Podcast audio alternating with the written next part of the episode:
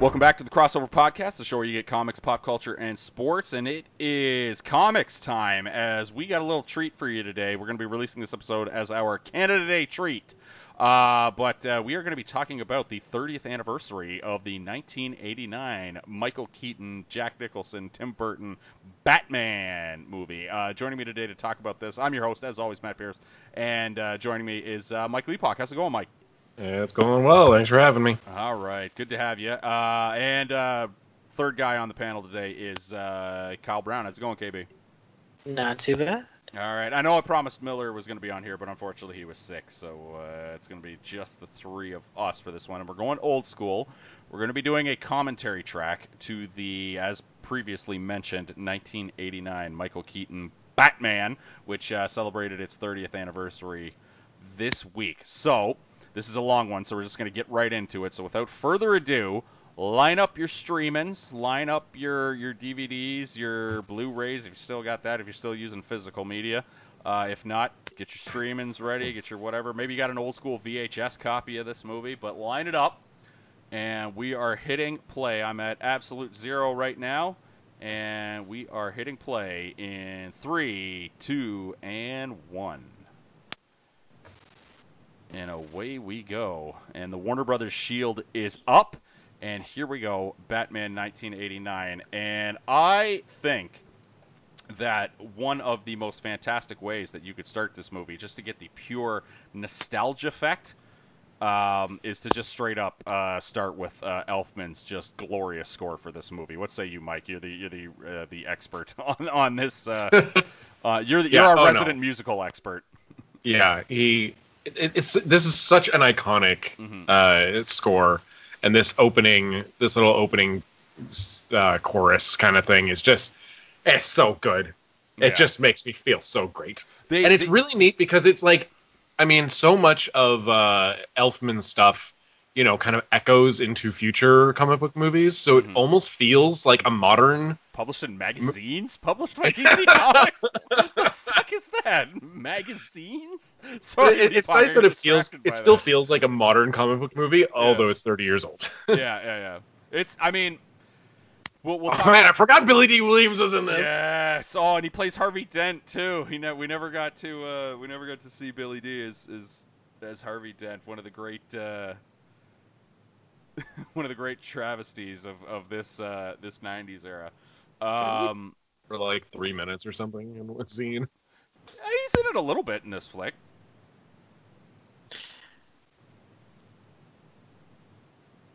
Yeah, Dan Elfman. Yeah, Dan Elfman's there. I mean, this just is so glorious. Oh, Prince, baby. Woo! Like, who, you know, you can tell, we'll get to it later when the songs actually come up, but Anton Furst, oh God, may he rest in peace, just designed a lot of the cool crap that is associated with this movie, including, like, the friggin' Batmobile, which I've gone on record on other podcasts and on YouTube channels. Check out Exploding Earths and Debate Comics YouTube channel, please, where we actually debated what was the greatest Batman or the greatest Batmobile, and I put I planted my flag on the 1989 Batman. I think it's the best Batmobile that exists. That's just me. So that it's kind of weird that just this opening graphic that we were just surfing on the Bat logo the entire time. But, yeah, just, man, that Elfman score that they later used for the opening title sequence of the Batman the Animated Series from the 90s, which to me is still the purest Batman that exists. Now, one of the things that I think was there's the Monarch Theater. You'll notice that this movie kind of seems very, very small because it's definitely very set-driven. There's only, like, a couple of exterior shots that were in the actual, shot in the actual real world. Because, if you played a drinking game where every time you see the Monarch Theater in the background, we would die. like, we would absolutely die. Like, Gotham seems like, basically, like, it's 2 blocks. And then a bit of a drive out to Wayne Manor as you watch this movie. One of the cool aesthetic choices that I think has helped this movie I think kind of like age, I think has helped this movie age well, is Burton made the conscious decision to make like this movie came out in 1989, and he made everybody in this movie dress, I guess, as if it was like the 1940s or the 1950s. Like it's very like, you know, the women are in dresses, the men are wearing hats. So it looks old, and 20 years, 30 years, it still just looks old. Yeah. Like, well, but classically so. Think about another great comic book or comic book / comic book adjacent movie that came out in 1989, which is the very first Ninja Turtles. You guys, go back and watch that movie, and everybody dresses like in 1989, so it's all the acid wash jeans and mohawks and stuff, and it looks so fucking dated, where this doesn't look too bad. Well, that's the Batman style, really. The True. Gothic, yeah. Old school style. That Art Deco type of look to it, yeah. Oh, animated Batman. Look how crappy this animated Batman looks. That was rough. That is. Batman didn't actually kind of stop that crime. You know, he just kind of, you know, like, and this is like clearly such an homage to, you know, what happened to him and what created the Batman, where, so he's like kind of sitting there up on the top of the watchtower or whatever the fuck that was, just going like, hey, been there. You know, like, nice. I writing in his that kid later. Yeah, writing in his notebook. Next, Robin? ? Yeah. Yeah, he's actually got like 40 plants around the city of like potential people to. It's like, oh, that kid had childhood trauma. There's also like some sort of plague going on in Gotham because, like, look at these two fucking guys. Like, it's ridiculous. They're quite sickly. Yeah. Oh god, that is a awesome shot though. Just the Batman descending into the. Like for all the stuff that Tim Burton kind of doesn't get right later. That's a very Tim Burton shot too. Yes, I know. Yeah, he gets a lot right in this movie, but you know a bunch of other stuff he doesn't get right, and I'm sure I'll point it out when it comes. But oh man, I love this. Got the wings again. Woo! The Batman. I like the dramatic drop, even though it's like 3 feet. Yeah, that's true. Yeah, it was a bunny hop basically, right? Yeah. Also, the real like I mean, not to say that this isn't my Batman, because he is very adjacent to my Batman. There's a couple moments where you're like, yeah, this isn't my Batman, but Keaton comes damn close. That's good. Just kicks the guy through the damn door. Like, oh, he hits him with the batarang and stuff like that. Oh god, first watching this as a young pup, you know, they. This sequence was just awesome, but I will point out, like, I have a question for you guys. I'll ask it after we wait for the most iconic line in the history of Batman right here. I'm Batman. So good, and delivered perfectly by Keaton, and he doesn't really do like a Christian Bale type of, like, you know, I'm Batman, you know, that sort of a thing, or like, where's the trigger? Where is it? He just. But I have a question for you guys. Did Batman fight this crime? No. Like he oh man, Harvey Dent, like right there, Billy Dee. We mentioned it earlier. It is pretty funny though that he just kind of shows up and beats up some guys, doesn't return the money, doesn't get the goods at all, even leaves them like free rob another day. It's getting word out on the street. I guess. There's bigger fish to fry. I guess. Yeah, like, that's funny. That's... He's like, that crime is an investment into stopping future crimes. Yeah, you're right. It's like, I suppose you're right. He's letting the myth of the Batman grow, but, you know, he watched that couple and their kid get mugged. And, you know, like I said, it was obviously an homage to his actual... to you know what actually creates the bad, but then goddamn, he's like, I'll just watch these guys get robbed, but then once they're away, I'll beat the crap out of them and go get their stuff. But he didn't actually. He just kind of kicked one punk through a door, told the other one he was Batman, and then left the room. Yeah, that was enough of that. Yep. It's funny. Oh, there he is, Jack Nicholson. That right there is Jerry Hall, who I'm not sure if they gave her character a name in this movie. I don't remember. But she's quite terrible in this movie.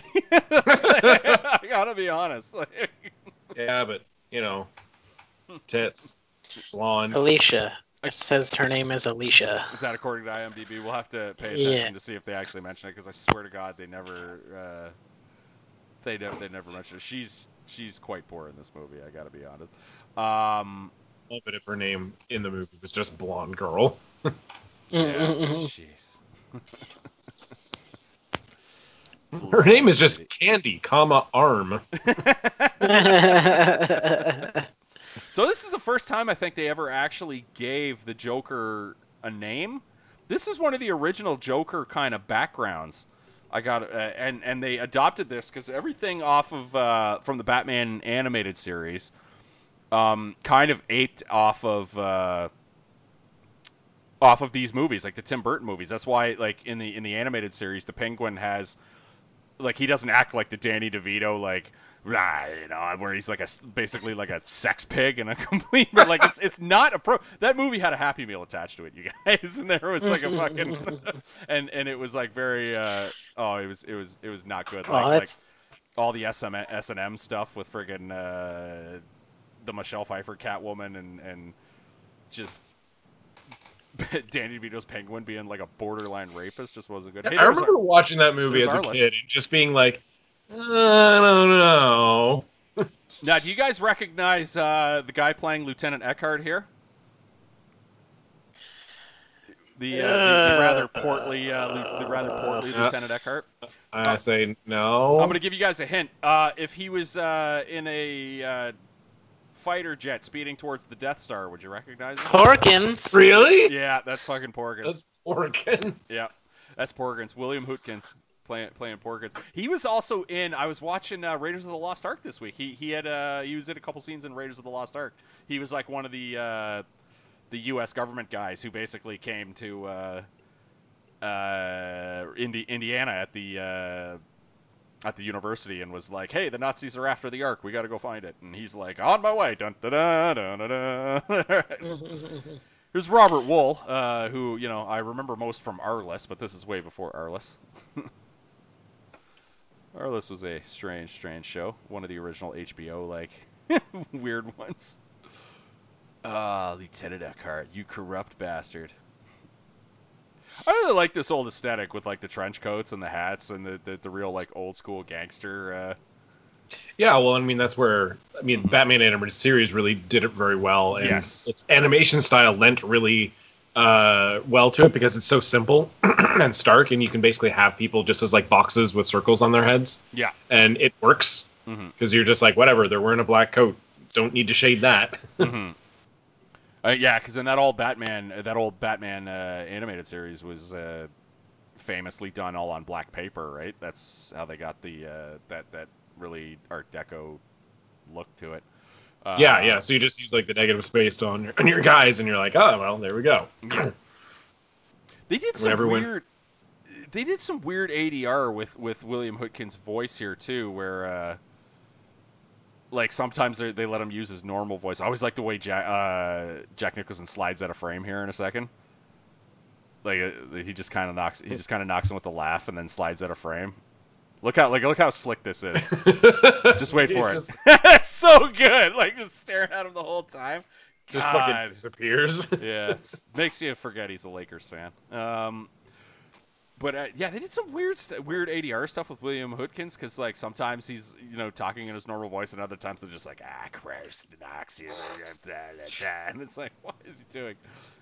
Yeah, because in that first scene I noticed, I was like, oh, he's actually got a pretty nice voice, like a good, like, nice character voice in this. Yeah. And then it goes, and they start talking normally, and it's like, wait a minute. Yeah, I don't know. So obviously they did some re-recordings, and for whatever reason they went with, like, this weird fake gravelly voice of his. It is strange.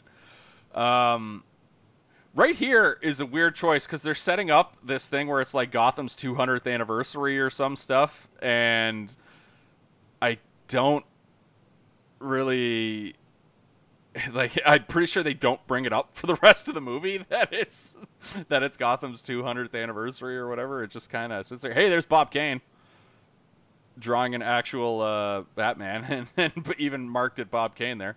Bill Finger was what a dick. He said dick. Robert Wool says dick in a PG-13 movie. He even said it to Bob Kane of all people. Bill Finger famously left off out of this one, obviously, because this is before he started getting the credit that Bob Kane kind of stole from him. Hey, there's Kim Basinger playing Vicky Vale. Oh, nice. The can't they mention Corto Maltese? Woo! So that's a deep cut for the comic book fans right there. All the way to the God, I guess because 1986. I don't even know that one. Well, Corto Maltese is a fake is one of the made up countries that they have in, because you know how they make up fake countries in. Of course. Like.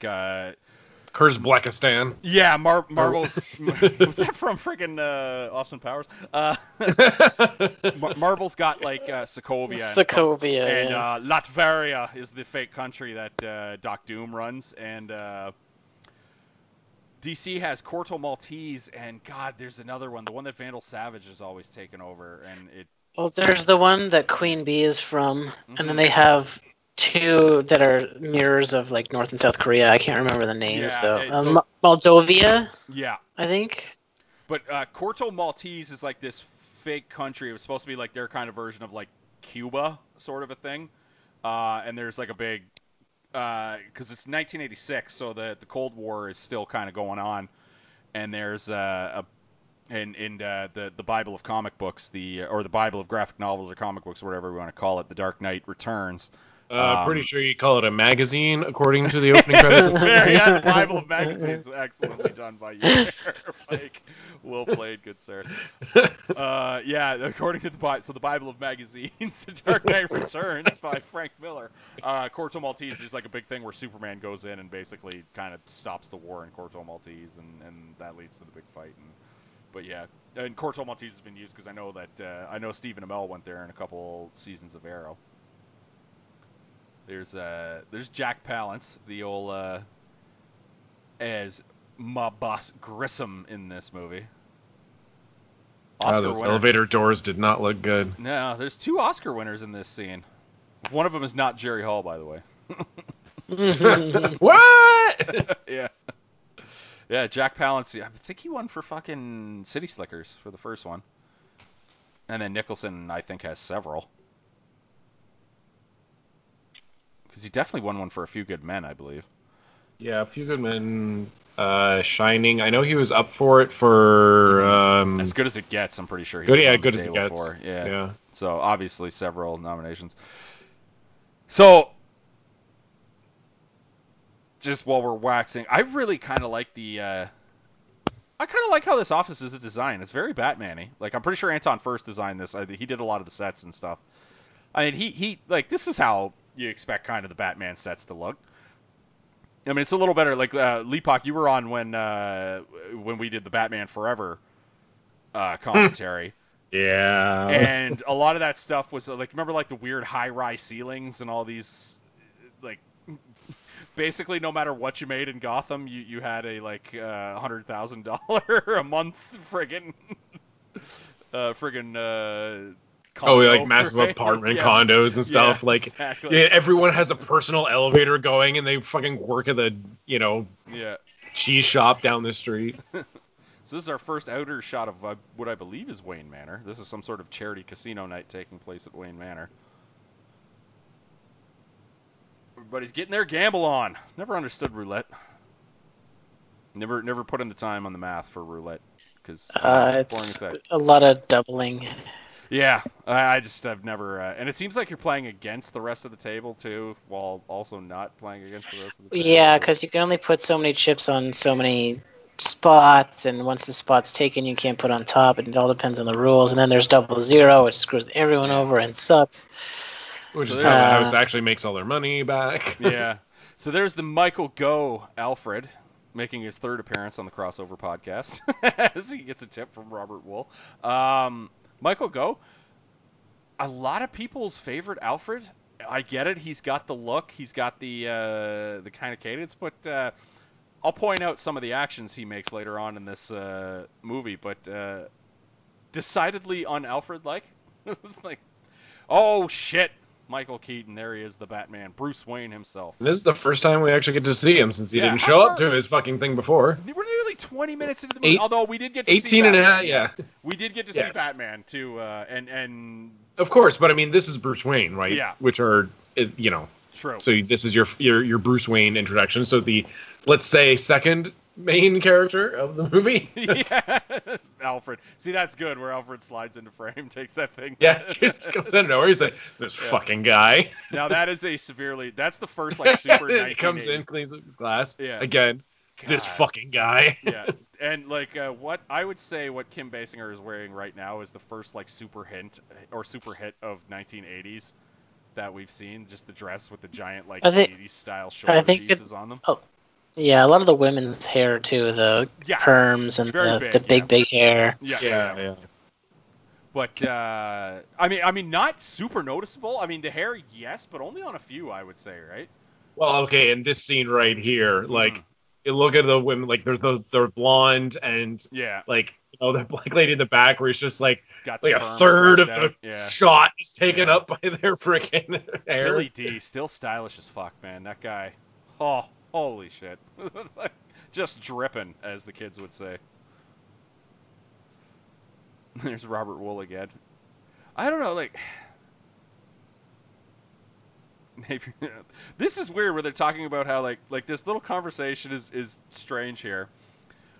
Because, like, this brother who's, you know, clearly a cop, he's got the patch, and, like, they're like... Who's in charge? He goes, Eckhart, what are you talking about? Oh, my God, you know, like, we know he's in this guy's pocket. So, like, if you know that Porkins is in the pocket of the bad guys, like, maybe you don't have enough to arrest him on, but can't you fire him? Right? Like, that's what I don't get. The power of unions, man. You can't fire a cop. You kidding me? I guess. See, now, if I ever get rich, I want a room like this. Yeah, and this is... Fucking suits of armor everywhere. Yeah. And this room is also designed to be like, this is our kind of like faux... It's a way to get the point across without it being exposition-y kind of, right? Where it's like... Because Bruce Wayne will rock the line in a minute here where he goes... I think Robert Wool looks at like a Japanese samurai outfit or something, and he goes, oh, where's this from? And Michael Keaton, who's, you know, creepily stalking everybody in the background there, sort of Batman style... goes, and there's a, not the bees, Wicker Man thing. You know, he mentioned, it's Japanese, because I know this because I bought it in Japan. This is our, like, foray into, like, this is just the quick way of being like, oh, Batman's traveled the world, and this is where he learned his martial arts and whatnot to do the shit that he does to beat Batman. It's subtly done, and I kind of like it in the way it's done, because you get the point across without it being exposition-y, right? Like, I don't know. What do you think, Mike? Oh, no, it's good. It's just this nice little, like... It's actually kind of cool because it shows that Batman is still very much Bruce Wayne. Mm-hmm. Like, not only did he go and train at these places, but he also bought some, you know, hundreds of thousands of dollars worth of trinkets to bring back because, you know, shit's cool. Yeah, exactly. And guess what? He's rich. He's like, I also have infinite money. It's the greatest superpower of all. Yeah. Oh, God. He's basically, other than all of his intelligence, he also has the same superpower of Augustus St. Cloud. Yeah. I have an inordinate amount of money. Billy Quizboy. I also like. I mean, we've seen them on the internet. They've been done to death, but it's still funny that like you absolutely know that.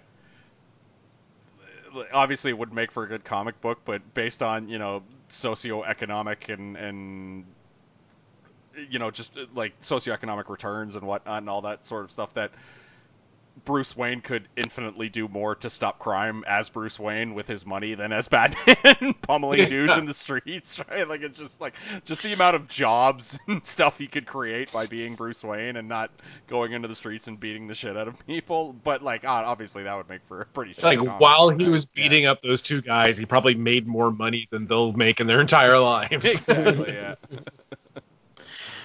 Oh, man. It's still kind of weird. I don't know why they felt they needed Robert Wool in this movie. This is also super slightly creepy when they phase back. They see him so many cameras. Yeah, like, that's a bit dated. But you know what? I don't mind that it's dated because, like, the whole thing about Batman has always been that, like, his technology, like, his tech, like, here is our first hit of the Batcave. Like, I don't, like, his technology, even in, like, when he's supposed to be in the future in friggin' Batman Beyond, he still has all these big computer screens and stuff like that. And it, like, yeah. I like it because it's like, I like, for whatever reason, I don't want to see Batman in the Batcave. Like, I want him to have all these giant computers and shit. You don't want to see him, like, right? slumped over a smartphone. Yeah, like, swiping, trying to figure stuff out and stuff. Like, come on, nobody wants to see Batman doing that. I always kind of say in my head that they're so huge because they have so much computing power. Yeah. Because when if you've ever watched Young Justice, mm-hmm. Robin has a wristband that can hack into pretty much anything. Mm-hmm. So you figure that's piggybacking off of the Batcave, Bruce Wayne Batcave mm-hmm. giant processing unit or whatever. Yeah. So that's kind of what I'd say in my head to. Just to kind of go get past the fact that I've just always been like, it looks cooler, bigger looks better for the Batcave. Oh, yeah, it does. But yeah, it's just, but it's also like you don't even have to go that in depth into the Young Justice stuff. Like, just think about like the Dark Knight, like what still is in the running for greatest comic book movie of all time. The Dark Knight's, like, my personal opinion, still the greatest comic book movie of all time. Like, the way he catches the Joker is to download infinite amounts of data, right? And yeah. like off of everybody's cell phone in an instant, and then transfer it directly to his goggles. When in real life, it takes us all at least a couple of minutes to download fucking, you know, Angry Birds or whatever, like, or Clash of Clans or whatever, right? Yeah, he had 5G before it was cool. Exactly. He's like, 5G? I got 20G. Now in this scene, we see cops are going on for a murder. Yeah. As he literally just handed a picture of Jack Napier and was like, just go shoot him in the fucking face. And not only that, but his backup, we're watching arrive right now. And he didn't hold. He literally walked up, went by himself, freeze, around 7 mobsters, and then just started firing, right? Yeah. Oh, man. We are in the Ace Chemical Plant, though, which is, again, somebody did some research, because this is the Ace Chemical Plant where that the Joker... most instances of the Joker background, he falls into the acid in the Ace Chemical Plant. This is weird. I do like how the lieutenant just, like, real subtly just kind of, you know what, I'm just going to peace out. Why is Jack Nicholson doing any of this, though? Like, he doesn't know what any of it does, and he's just like, I'm going to twist these levers and pull them. It's very Invader Zim. He's just like, twist these levers, twist these levers. It's a good thing every one of these buttons is explode. Exactly. Right. I'm going to hit this explode button and pull this explode lever, and oh, look at that, it exploded. Oh, another good cinematic drop down by the Batman. This is good, though, too. And, like, this is Batman right here. Like, watch this. Like, he could drop this guy into the acid, but he doesn't. He clips him to the thing, or, like, he could let him fall to his death.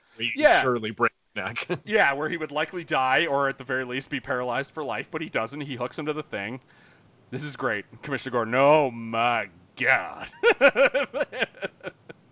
The bat is real. There's a lot of good stuff in this scene. Although, again, don't know why Jack Napier... And he does this again, too, right? He's like, I'll do this! Oh, he's trying to stop people from chasing him. I guess. But, like, he also would be further away now if he didn't stop to do that. Right? Like, it's just strange to me that he... I wonder if he knows what's in that thing that he just busted open. I don't think he does. They were just told to go here. Like, because this is a setup, right? Like, Grissom told him there was a big stash. And then alerted the cops that they were going to be here because, boom! Ah, I always love the Batman backhand. They utilized the Batman backhand to great effect again. Batman the Animated Series, can't mention enough. That is really cool too. The way he's like stalking Jack Napier. Oh man. Yeah, this is like classic Bat, just like really slowly following a villain who's like panically running around. Yeah, like there's good shit going on in this scene right here, right?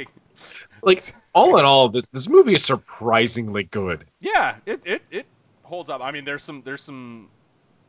I mean, you look at the shit that they put out today, mm-hmm. and it's like. Rob and I watched Dark Phoenix. yeah.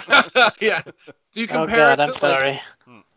Like, even, like, I mean, there's some really terrible stuff. Like, this is really low. I love that line. Jesus! Sorry. I just had to interrupt. Go ahead. Well, I mean, you compare it to, like, I mean, this is low-hanging fruit, but, I mean, like, X-Men 3. Yeah. Spider-Man 3. like, you know, this absolute horse shit. And it's like, this is like their first real try, and they pretty much knocked it out of the park. Yeah. And here's Batman's like first cinematic disappearance, I think. Yeah. Yeah. Yeah. His like magic bat disappearing act. So good. Oh, man. Nicholson. See, this I kind of didn't get, because, like, he okay, I get that, like, Eckhart's the guy, huh? What? When he turns, he's like, says such an idiotic look on his face. Yeah. He's just like, what? Huh? Are you talking to me? Oh, and Batman's back again. That's exactly the same stupid face I had when I crashed my X-Wing into the tin. Oh. This I like too. Like, yeah, like he did the old Wonder Woman deflect with the gauntlet there, right? Like, he gets shot in the fucking face. Yeah, this I like though. Like, he's actually trying to save him, and then it just sort of isn't, because the glove slips and he falls. Oh man! Should have yelled out, "Pray to me!" Yeah. Oh man, I just. You know, I realize it's a trope, it's a movie thing, but, like, I mean, there's just no way chemical plants have, like, giant exposed vats like that, right? With no lids? Oh, not now in the 80s, though. Yeah, safety standards were a lot more lax back then. Yes, right. But it's like in the... What was it? How It Should Have Ended had the great thing where, like, they have the great running joke every time they do a Spider-Man movie where basically every one of Spider-Man's villain origins boils down to a scientist basically not being super safe. Right, like in, like we were talking about bad movies earlier, Mike. One of them, like the third Spider-Man, which we also did a commentary track to. Please go back and check that out. With remember Sandman, like falls, you know, in that thing? Or not, because yeah. Well, you remember Sandman falls in that thing, and they're like, it's probably just a bird, right? It's like yeah. Who are these scientists who are just willing to compromise their data by not properly checking this? Like, the weight's off by 220 pounds. It's probably just a bird. Yeah, what? Exactly. What is happening? Like, Basinger doesn't have super 80s style hair right here. She's just kind of got, like, the old side braided ponytail going on there. She's got a date with Bruce Wayne. Now that hat is super 80s style. Got a real, like, Diane Keaton thing going on. Here we are back at Wayne Manor. I would say, like, we were talking about how this really holds up. This is... a super old kind of joke, though. The super long table. Yeah, it's so Tim Burton-y. Like, you can feel Tim Burton all over this scene where it's just... It's like, Looney Tunes. Yeah. It's a Looney Tunes kind of... And then the get up and sit right next to her on the giant table thing. Yeah. It's a very rich... How rich person trope. Is. Yeah. Yeah. But you can feel Tim Burton all over this set, though, right? Where he's just like, I'll have him sit next to you across this big long table, and everything will be kind of like, everything's shaped like a bat. Even that weird thing in the background there, like the foyer thing, is very bat shaped and whatnot. And it's just like, what is happening? I would say this. It's like you're gonna activate bat sconce. Yeah, well played. Oh God. I mean, I would say this is probably the worst scene of... Well, I mean, later there's a pretty bad scene, which I'll bring up, but... I did watch the trailer while we were setting up for this. Mm-hmm. Yeah, there's some worse stuff coming. Yeah, I mean, we're going to get nuts later. We're going to get real nuts later. Oh, man. So I guess they polished off an entire bottle of wine. And got different food. Yeah, I guess I'm not really... Well, I assume that's the second course. I assume Rich Man Bat I assume serving more than Bruce just Wayne. Yeah, I was gonna serve more than a soup to the woman he is attempting to lay down with. Like, no, Alfred is actually off tonight, so I heated up some Lipton Campbell's Chunky. Campbell's Chunky. It's like in the Lego Batman. He's just like he's microwaving. I put it in the microwave, and now it tastes like tin because I don't actually know how to do anything. But you know, I'm sure it's okay. Oh, I've got this 100-year-old bottle of wine, though. Yeah. Oh, man. Look, I can open it with a saber. No, that's champagne!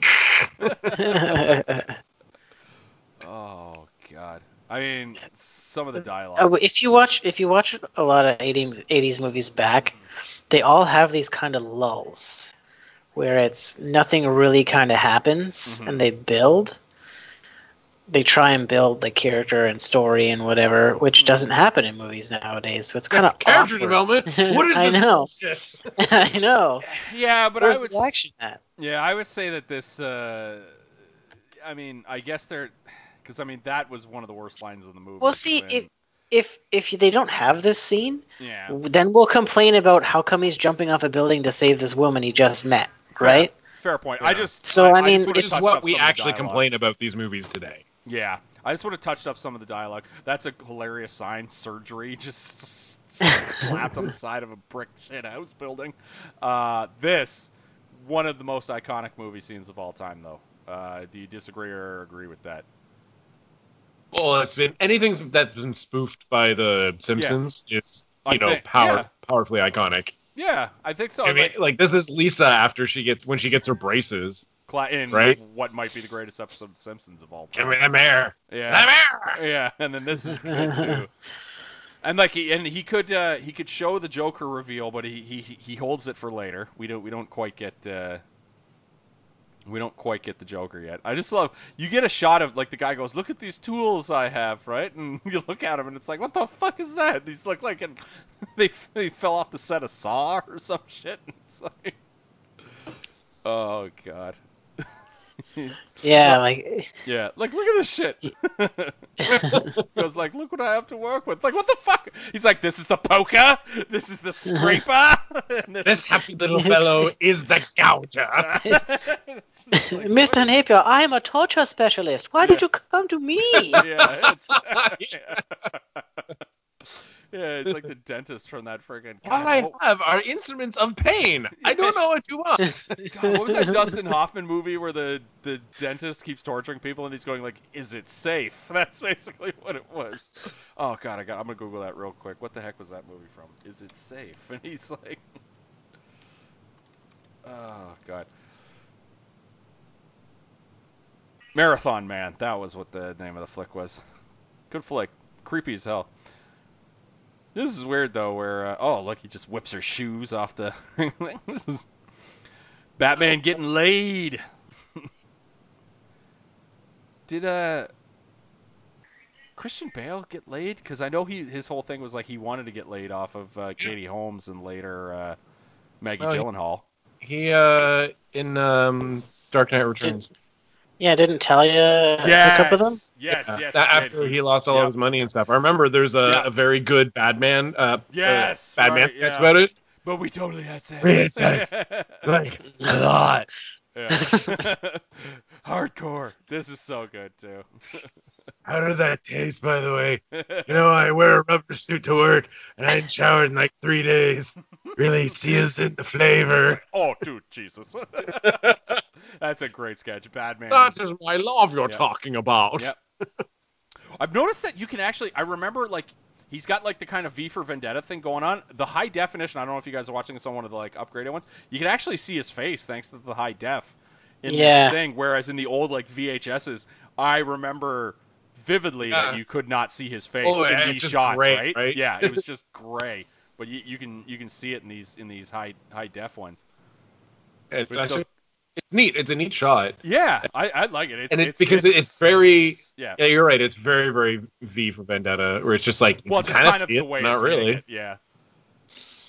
But like I just remember you couldn't see his face until he stepped into the light and he goes like, "You can call me Joker," although there's purple paint on his neck. Check it out when he steps into the thing. It always kind of ruined the shot for me. Watch the right side of his neck there. He's got the purple paint on it there. Yeah, he's just trying to figure out. I think maybe he was just experimenting with how much paint he was going to be using on his face, and he's like, and a dash of paint.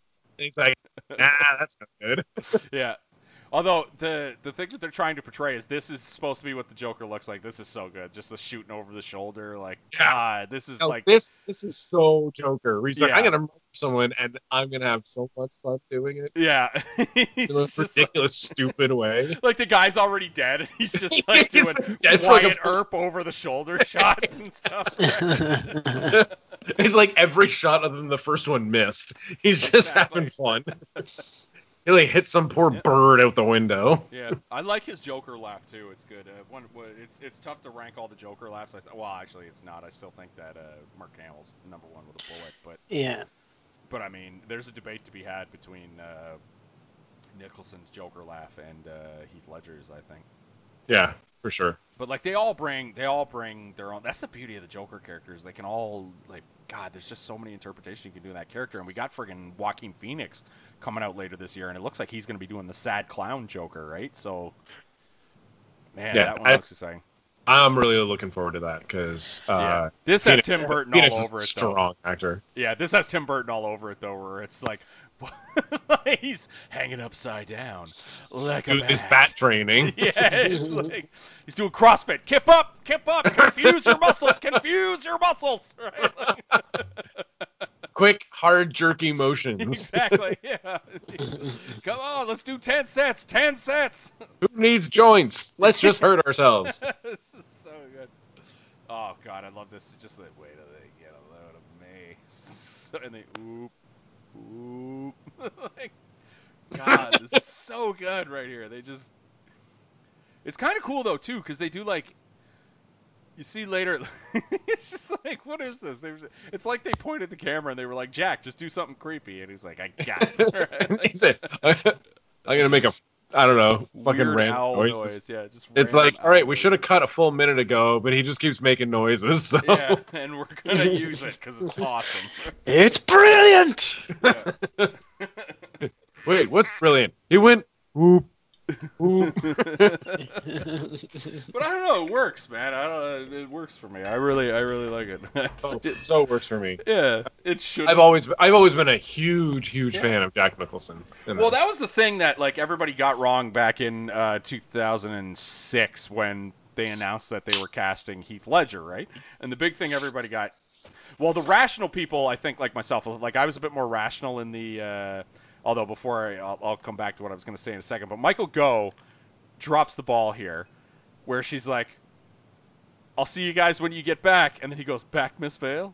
We're not going anywhere for quite a while," and it's like, "What are you doing?" Like, okay, let's say, first off, let's just pretend. So Alfred knows he's Batman, so go ahead and let him know that. Like, go ahead and let Vicky Vale just believe, like, oh, like, oh, he must have said something to get her out of here because he's Batman. But even if he's not Batman, right? Assume your boss just like lied his fucking ass off to get this woman out of his house, and you just kind of go, "Of course, madam," right? Like counterpoint. Yeah. Counterpoint. Mm-hmm. He doesn't want her to come back, so he's throwing shade like, yeah, this is a one-night thing, and maybe you should never come back. He's Pepper Potting it. I guess. That's a stretch. He's just like, and sometimes I take out the trash. Yeah, you're going to separate your shoulders stretching that far there, KB. Now, this scene is great, and Christopher Nolan almost steals it beat for beat in the Dark Knight Returns, right? When he does the, like, I'm going to make this pencil disappear, right? Yeah. And he just shows up. It's a group of mob bosses, and he just shows up, and he's like, I own all of this now. I'm the Joker, right? Like, God, I love this, too, with the Joker joy buzzer. He's like, oh, Anton got a little hot under the collar. It's so good. Yeah. It's like, ooh, I got a live one here. It's so good. And him just dancing around while he burns this guy to a crisp. And then right? These like, excellent special effects as his face lights up.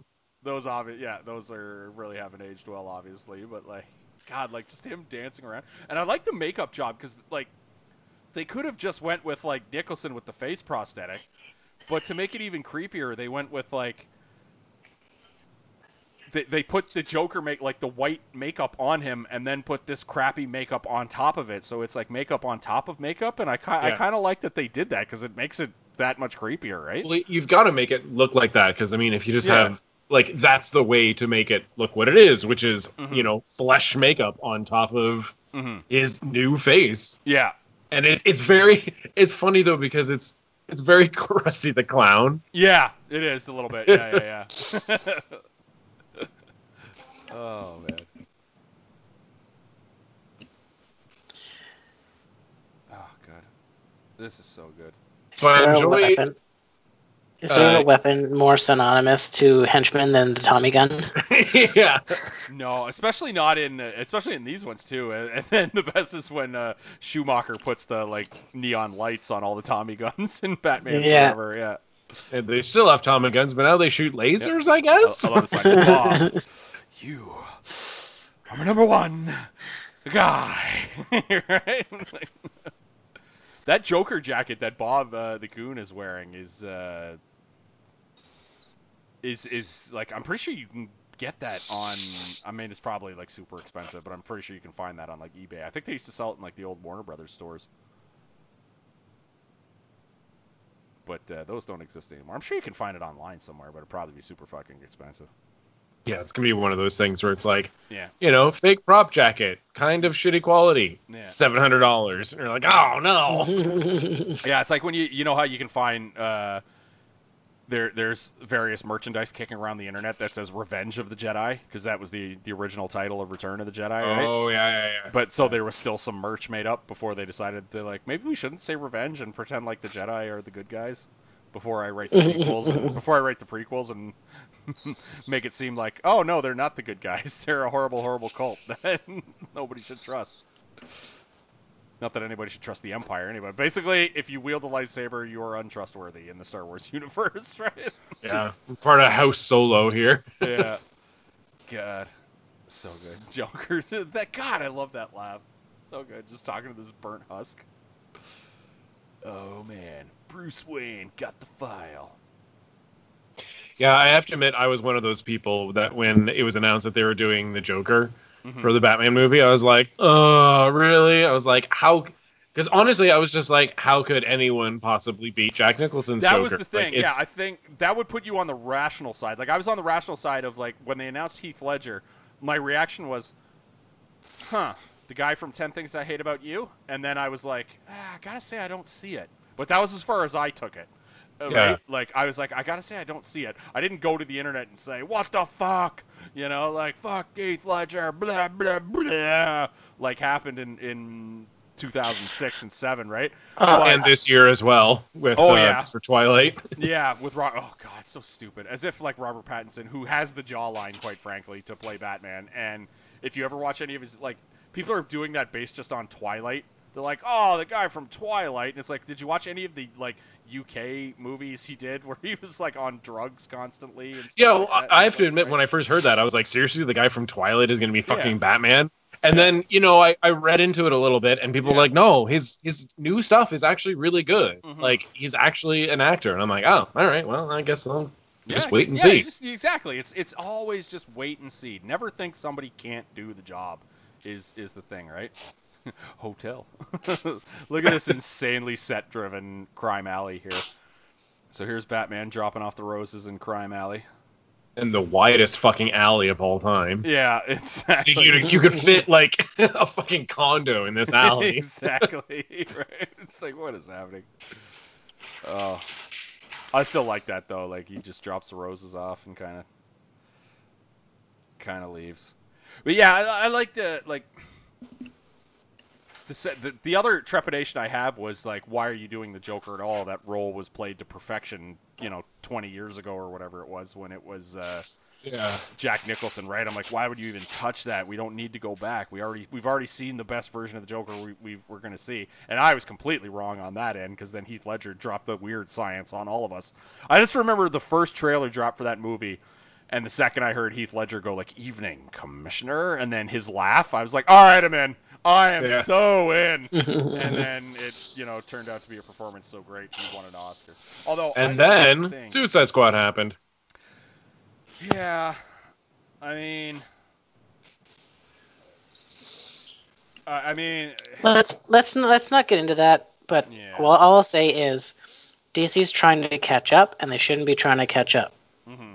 That's all I'm gonna say about that. You're just gonna Forrest Gump it. That's all I have to say about. Well, that. it's a whole nother conversation about how they need to be on their own track and not trying to catch up to Marvel. Indeed. But because they're keep trying to pump out stuff after pump out stuff, they need a solid base like an Iron Man 1 to start, mm-hmm. and then organically grow it. They can't just jump into Suicide Squad or some other huge off the beaten path. Like when Guardians came out, they had already done a couple major heroes, and then they like kind of shot in the dark. Like, hey, let's try and get this going, and they took a huge leap and did a crazy style, and it was completely different. Yeah, I don't know. I just didn't understand. I don't know. I don't want to. On another note, I'm really enjoying the future mime murderers that are slowly moving in. You could feel like, how do you make sure that you like the only thing that could make those mimes more invisible to other people is if they were asking people about the environment. Yeah. They're like college kids being like, you want to donate $10 to Greenpeace? I love that line too. He's like, time to pay the check, and then he throws it right in his neck. So good. You can feel Tim Burton all over this scene though with the mimes just like dancing around in the background. So now they've all got, as KB said, the Tommy gun, the universal sign of the other than Usual Suspects, I think, right? It's the only time non-henchmen use the Tommy gun. There's Batman getting shot in the shoulder, and then not. Now this just is kind of a not Batman scene, because the actual Batman would have like ducked out, got the costume on, and then followed him, whereas Michael Keaton just kind of. Well, I think I don't mind it because he thinks he's dead, right? Yeah. And he's kind of awestruck and like, oh my god, he's alive! What the hell? Also, like. Yeah. I think this is Batman's, like, because this is supposed to be essentially Batman breaking onto the scene, right? Mm-hmm. So this is Batman's first experience with a ridiculous supervillain. Yeah. So he's like, who the fuck is this guy? Yeah, he's still Batman year one. Not even year one. He's like, month two, right? Because he's never encountered someone who has a fucking boxing glove at the end of a giant spring. Yeah. Now it's definitely a Warner Brothers flick because they've got a giant extendo punching boxing glove there. I love how he just has it pointed at the TV. He's like, I'm going to do this at some point, yeah. Like, there's literally no other purpose for that, is to blow up the TV when he felt like it. Nicholson had it there in case the Lakers lost that night. Oh, mercy. I kind of like this. He's like, can I have a glass of water? And he's got it ready to go. There's an Alfred, looking out for Batman. I did think it was funny though back in the scene ago when we were watching the TV go on there, and like the woman was asking Billy D about will the festival take place, and he's like yeah, and it's like he's the district attorney. Why are they asking the district attorney whether or not this like stupid 200th costume festival is going to take place? And he's like yes, the festival will take place. And it's like, what are you talking about? It's like in 30 Rock when everyone goes to Jack Donaghy, the CEO, with their tiny problems. Mm-hmm. Or like, I'm thinking Parks and Rec, when Ron Swanson, the director of Parks and Rec, finally has to deal with like the public. And this old lady comes in, she's like, so in one of your parks, there was a hose and it said, don't drink the water. So I made tea out of it. And now I have an infection. Yeah. And he's just like, oh, my God. I found, and she's also the one who says, I found a sandwich on the ground in one of your parks, and I'm wondering why it didn't have mayonnaise. God. Like, look at, okay, here we are back. Here's Vicki Vale's apartment. Again, this apartment, she's supposed to be what? Some sort of like journalist? This thing would cost $100,000 a month that she's staying in here in a major metropolitan city that is supposed to be Gotham City. Yeah, you're thinking Manhattan, and it's ridiculous. It's just, I don't know. Well, it's the 80s. It is the 80s, and back in the day, journalists used to actually do their jobs correctly and get some money. I guess. A lot of people fixated on photography in this movie. It's just like... just these weird things. Like, Vicky Vale is obviously... she's supposed to be, like, a photojournalist, if that's a real job. I'm not sure, but, like... you know, here's Jack Napier doing the old... thing. And here's Bob the Goon showing the photos. Bob. And like, look at this. How did Bob get that shot of Robert Wool? That's like a fucking headshot. Right? Casting call. Yeah, this like glamour shot, cover of Vogue. Like he fucking posed for that photo. I think he might be in the wrong work. Yeah, like Bob the Goon better get up. Like with shots like that, man, from like around a column too. Jeez. Yeah, he's just like darting back and forth, just shooting whatever. Man, he's a paparazzi in his former life. Exactly. Yeah, I guess he should. Like Bob the Goon in 2019 is working for TMZ, right? I just imagine him. Like he's sitting there being like, "Oh, the lighting's not right. You need to be better for my art." Yeah. Yeah, he's like Banksy. Oh, he's the Banksy of photography. The Banksy of voyeurism. I love this Nicholson spinning out of frame. God, it's so brilliant. It's so unnecessary, but it works. It works, you guys. It's just good. Access Chemical Company. This, to me, is so... It's so Cesar Romero, Joker. Like it's so 19 like Batman 66, where he's it really looks like he's about to poison the reservoir. Yeah, right. He's like, oh, hey, I love reservoir, right? I love me a Cesar Romero Joker. I used to watch those all the time. Oh, I got the entire. I'm staring right now at the complete television series on DVD on my wall over there. It's fantastic. It's absolutely fantastic. Candy Walker and Amanda Keeler. Are we sure those are models? They're Instagram models.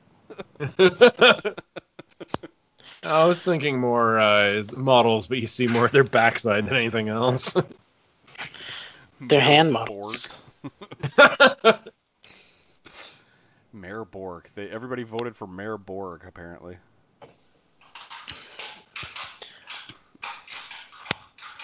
This is pretty funny, though. Yeah. She gets poisoned. Oh, God. This is creepy, right? Like... and then here goes like a classic, the classic Joker trope of the Joker taking over the TV airwaves. Oh yeah, God, it's so good. Fucking just commercial it is. Yeah, new and improved Joker products. SmileX, so good. And they even did that in the. I mean, they kind of sort of did it like this is. They did it in the Dark Knight, but it was less. It was more the Joker recorded stuff and then sent it to the news. Broadcasts, it wasn't always, oh, he's taking over the TV waves, because, like, you know, how do you do that? I love this. He's been using Brand X. He's got all these, like, he's got all these graphics and stuff for his fake television commercials. It's like... oh, it's so good. I just imagine someone being like, was that a wipe? Like, did the Joker get Adobe Premiere? Yeah. Oh, God. Oh, this works so well. Just the, like, love that Joker. It's so creepy. Chances are you already bought them. So cool. I love his little like fucking mouth over CG. Yeah. Oh man. Batman's like, all right, so Joker has a green screen. Mm-hmm. It's like that much I know. So good. There he's looking at the old Jack Napier file. I believe they used Jack Napier in the Batman animated series. So they mentioned it a couple times because there's scenes like this where Batman will go to Arkham and he'll flip through like everybody's files, and a couple of files say like you know, Jack like Joker / Jack Napier or whatever. Yeah. So this is the first appearance of that name, right?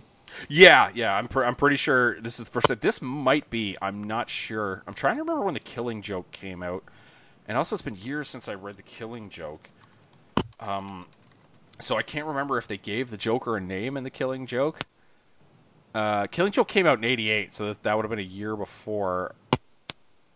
And that was like the first real time somebody dole, like, right. Alan Moore was history. The first time. Yeah, somebody kind of really gave him a... Really I fucking love that apparently he's poisoned all the combs as well. Yeah, it's like, what is happening? It's like, not only can you not wear makeup, but also you can't brush your hair. Yeah. And, like, high-def TVs didn't exist back in 1999, so I really don't think there's a reason for them to be looking that terrible. Like, you can still wash your face, for God's sake, like, with water. Just, right? After a day of, like, not taking care of yourself, you just look like an absolute dumpster fire. Yeah. Like, all of your hot new celebrities are just dog's breakfast. Yeah. It's bad. I know people need a lot of makeup to go on camera with the high-def TVs, but, like...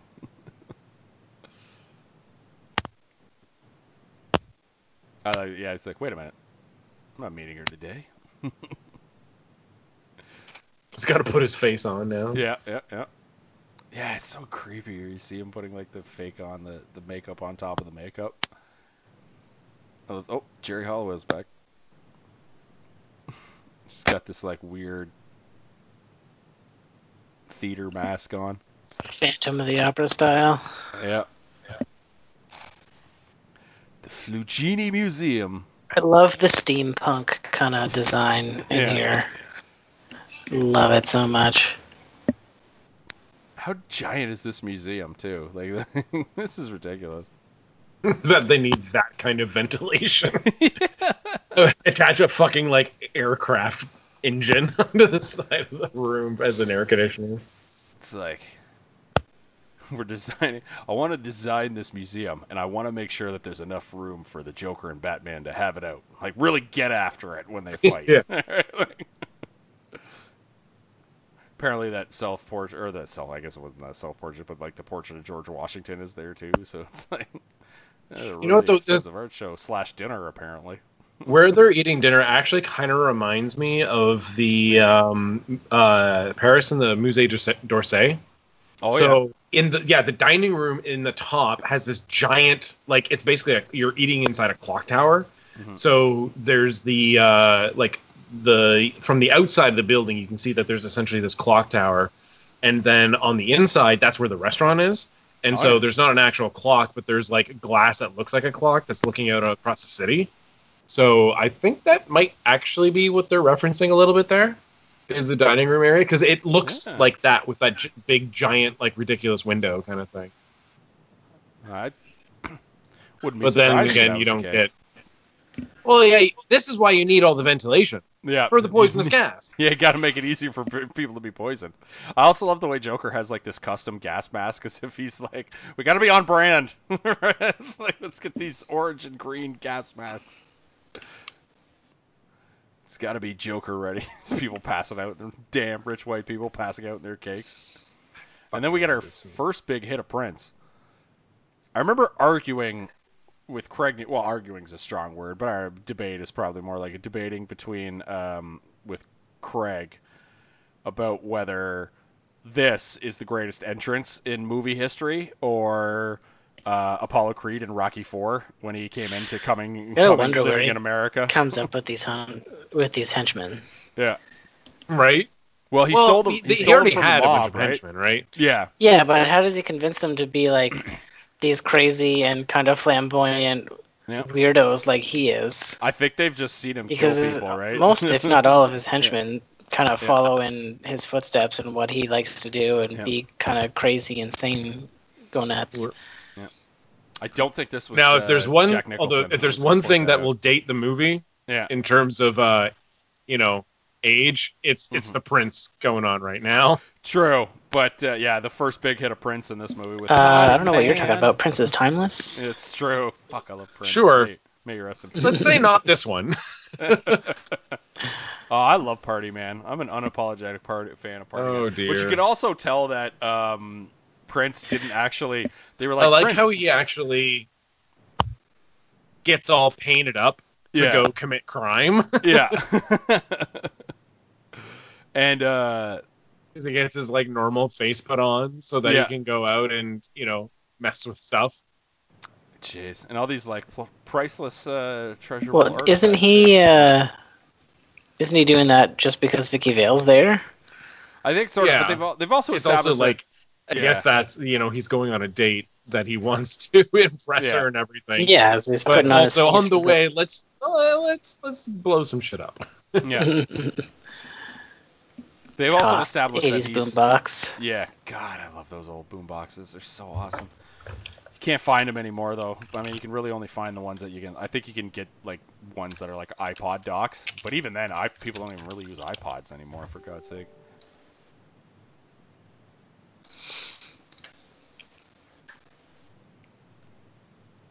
Ah, man, the first big hit... Like, we had our first big hit of Prince there. That was pretty sweet. Yeah, I'm still not going to call that a big hit. No, I love Party Man. I disagree completely there, Mike. Party Man was the shit, and it is very 80s though. Yeah, it's. I mean, I don't know. Like, you can also tell with Party Man that Prince, like, well, also but with most of the soundtrack that like they basically went to Prince and they were like, Prince, we want you to do most of the soundtrack for Batman, and he was like, hell yeah, and then went off and did his Prince thing and. Just kind of like, Prince, these songs have virtually nothing to do with Batman. Like, all right, Bat Dance, right? And then he went off and did Bat Dance. It was just nuts. Oh, God. They really ramped up the crazy makeup in this scene. Yeah, I love it. Like, the last one, it seemed more like a person, but just kind of painted on. Yeah. This one is like, let's just fucking legitimately just put clay all over his face. Yeah, God, it looks so creepy. Works, though. So I remember reading that this scene where he destroys all the art is the only scene Jack Nicholson he just called her Alicia. He just called her Alicia. There you go. We did it. Yeah, there it is. But this is the only scene that made Jack Nicholson actually feel uncomfortable because he's a big art lover. Yeah. And he didn't want to destroy, like, priceless art, even if it's fake. Yeah. That was actually Kim Basinger's worst moment of the movie when she's like, why is she wearing a mask? Right? That was like a really fucking bad line read. I'm like, come on. They didn't have a better take of that. Yeah, they said Alicia a few times. That's not even that bad, though. Oh, yeah, her face doesn't look horrible. I don't know. I'd still take a run at Jerry Hall. Even with her face all put up like that. I mean, come on now. Just means you got a better chance. Yeah. Hey, close your left eye. Everything's fine. Jeez. I love the way he says, like, Batman's head on a lance. Batman, like, they haven't even really... Well, I guess Batman threw him into the water, so yeah, I guess he would want... But I'm just thinking, like, since he's been the actual Joker, him and Batman haven't met yet. They're going to meet in about 2 seconds, but it's still just like, why does he hate Batman? He hasn't tried to stop any of his evil doings. Oh, this is funny. I love this scene. This is a very Joker scene. It's great. Yeah, so good. I'm melting. Oh, what a world! What a world! Good. Little Wizard of Oz. Oh, God. Boo. So good. Oh, this is good, though, too. Classic. Yeah. Through the skylight. Yeah. You can actually see the string in the when he comes through, but we'll ignore that. Well, so good. That's fine. He's grappling through. No biggie. True. I just love the one guy. Hey! Man, Batman really loves kicking open doors in this movie. He also didn't... I love this. Where does he get those wonderful toys? Such a good line read. It's like I love that line because it really shows that, honestly, how much cooler the Joker is than Batman. I also love that she was. He goes, get in the car, and she goes, which one? Which one? Right? Like, fuck are we talking about here, Vicky Vale? God, I love that. You can see that little second where he's like, should I be saving her? Yeah. God, I love this. Look at that glorious Anton First Batmobile. I love how their K cars can keep up with the Batmobile. Yeah, but it's also like, you'll notice that this is basically the slowest car chase in movie history because they're on a soundstage, right? So they're going like. I love how they're shooting randomly out the windows like they're fucking hillbillies and Dukes of Hazzard. Yeah. Like, hey, start chasing us. He turned on that getaway music. They're just like, yahoo! Let's go hate crime! Oh, God. Oh, the grapple turn. Yeah. He's like, because yeah, sorry, my steering wheel's actually broken, so this is how I have to turn left. Yeah, he's like, he's only going like 30 miles an hour. Too. Oh, Monarch Theater again, you guys. Oh, no, the cabbage truck. My cabbages! Oh, it's actually cauliflower, but whatever. What is the My Cabbages from? Avatar. Right. You cannot fault us for making an Avatar reference. As soon as they started falling, I thought of that. Yeah. I just thought, like, the mighty Batmobile stopped by a fucking... He's just... Well, remember, this isn't the version that can drive up walls yet. Yeah, that's right. That doesn't happen until Batman. What's that? That's Batman Forever, right? Yeah. I love this shit in Ultra Park. That looked cool though. Shields. That's super Tim Burton animation though with the shields. I love the Joker's got these custom Cadillacs too with the purple and green. He's got like all of his merchandise. It's all about the toys, man. All about the toys. It's true. These guys just wasting. The best thing about 80s movies were that they were marketed to kids, even though they were like rated R. Yeah, RoboCop famously is the most famous. Well, even of that. RoboCop, Alien, Terminator. Yeah. They all had toys. Yeah.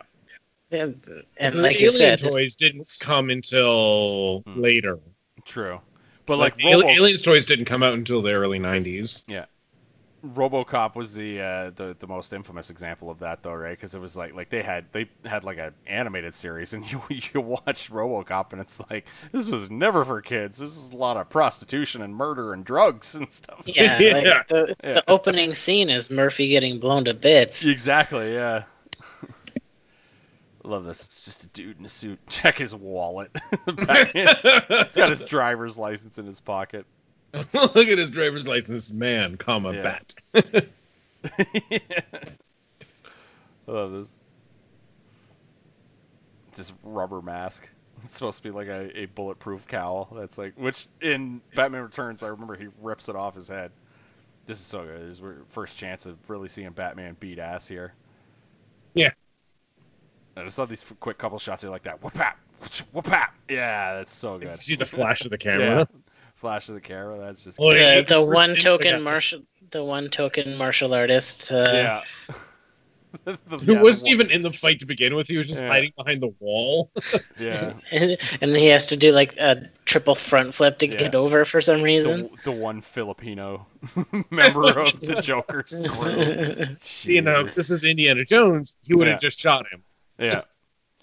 I actually like this though. Like you actually see that's good though. Like the guy actually knew how to fight. He's got the swords, and Batman kind of like does his whole gauntlet thing. Then he just kicks him in the face. That's good shit right there. Come on, one guy. Yep. And there's Bob the Goon. I don't think you needed to drop the knife, Bob. You probably could have. Shield's open.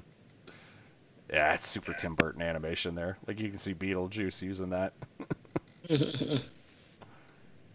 Did this come before Beetlejuice? What year? I think Beetlejuice was 88, so I think Beetlejuice was a year earlier. Let me look this up. Was this the first or the second time Keaton and Burton worked together? Yeah, Beetlejuice was 88, so they worked together in back-to-back years. Fun fact: Beetlejuice also had a kids' cartoon. Yeah, it did in the night. It was on Saturday morning cartoons. That was a good show. Yeah, it was a great show. Beetlejuice wasn't R though. I think it was just PG-13, because there were like a couple of like, just a few swears in it, right? Yeah, it wasn't as egregious, but still. Yeah, it wasn't Batman 2 kind of. Yeah. Look how Tim Burton-y these trees are. So crazy. Just love this. Why does he need to bring Vicky Vale back? Oh yeah, because he's got to alert her because he's figured out the Joker's plot. Right. I love how this scene. It looks just vaguely kind of like not so much menacing as disinterested. Yeah. Which is like, where are you going? And he's like, ugh, are you still here? Yeah, it's good point. Because, like, yeah, this scene is really more like Batman as a dick than Batman as a... Because, like, that's one of the things that Batman straddles the line of.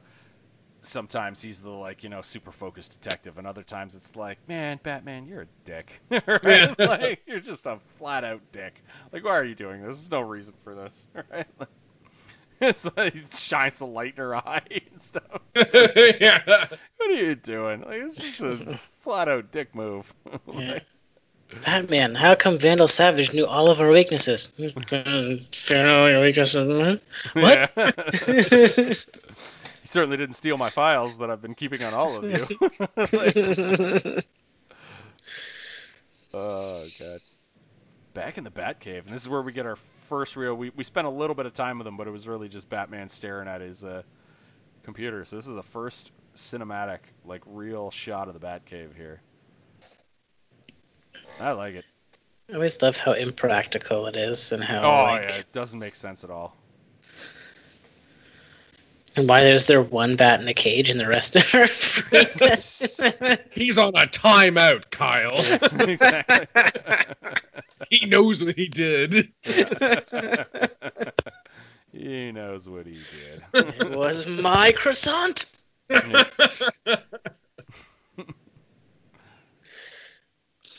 You'll get out when you learn how to play with your friends. Yeah.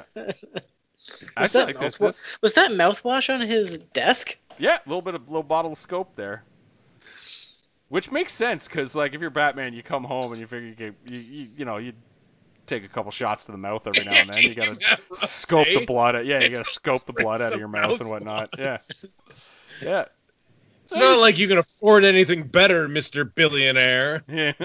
But I mean, like, even if you're a billionaire, you still need mouthwash, right? Like, what are you gonna do? He's got a little scope there, and like I said, he's Batman, so you know he's like, you assume he takes a couple shots to the chops, right? So he's like, oh, God, a lot of blood in my mouth today. Wash it out with the scope, right? And this is where he reveals the Joker's big plan, where it was basically he's figured out like he's poisoned all of the various self-care products, and but I kind of like the idea that it wasn't just like if you bought your toothpaste or whatever and used like a specific like if you bought Crest, it would do it to you. It's a common. Like, yeah, it was like a combination. It's a combination. So if you use like Crest and Hellman's, those two together combined or whatever would be poisonous, which is very Joker, which very, like very random kind of. Because it's completely random. He's like, I'm gonna get everybody who uses Crest mouth strips and everybody who uses Heinz ketchup. It's America's favorite ketchup, you know. Then he knocks her out, and she's just back at her apartment, and he took. Why did the film? Yeah, he took the film that she because again everybody's taking. Photos well, because nothing's backed up to the cloud these days. True, yeah, nothing's digital. It's much easier to keep your secret identity. Oh, Robert Wool. Still can't believe he said dick in a PG-13 to Bob Kane, no less. He's like, ha ha, you dick. Yeah, on my subtitles, they didn't actually have the word come up when he said it. Oh, yeah, they did on mine. Batman cracks Joker's poison code. It's this guy again. This guy looks like a crack addict. Like, what the fuck is going on? Like, how many pimples do you get, bro? Like, I know. Like, you can wash your face. You're on TV. Yeah. Like, it's ridiculous. I understand you can't use your makeup and stuff, but at the same time, it's like you can wash your face, dude. Like, you shouldn't look like a crack addict after not using like self-care products. Yeah. I just love this. Another television gets destroyed. Like, the Joker's got to get a new TV every time he watches the news. Can't find the remote, man. I got a flying mouse to kill, and I want to clean my claws. I never fully got that line, but I don't hate it. Like, it doesn't make sense. I guess it makes about as much sense as can you dance with the devil in the pale moonlight, right? Like, very true. Yeah. Which also doesn't fucking make sense.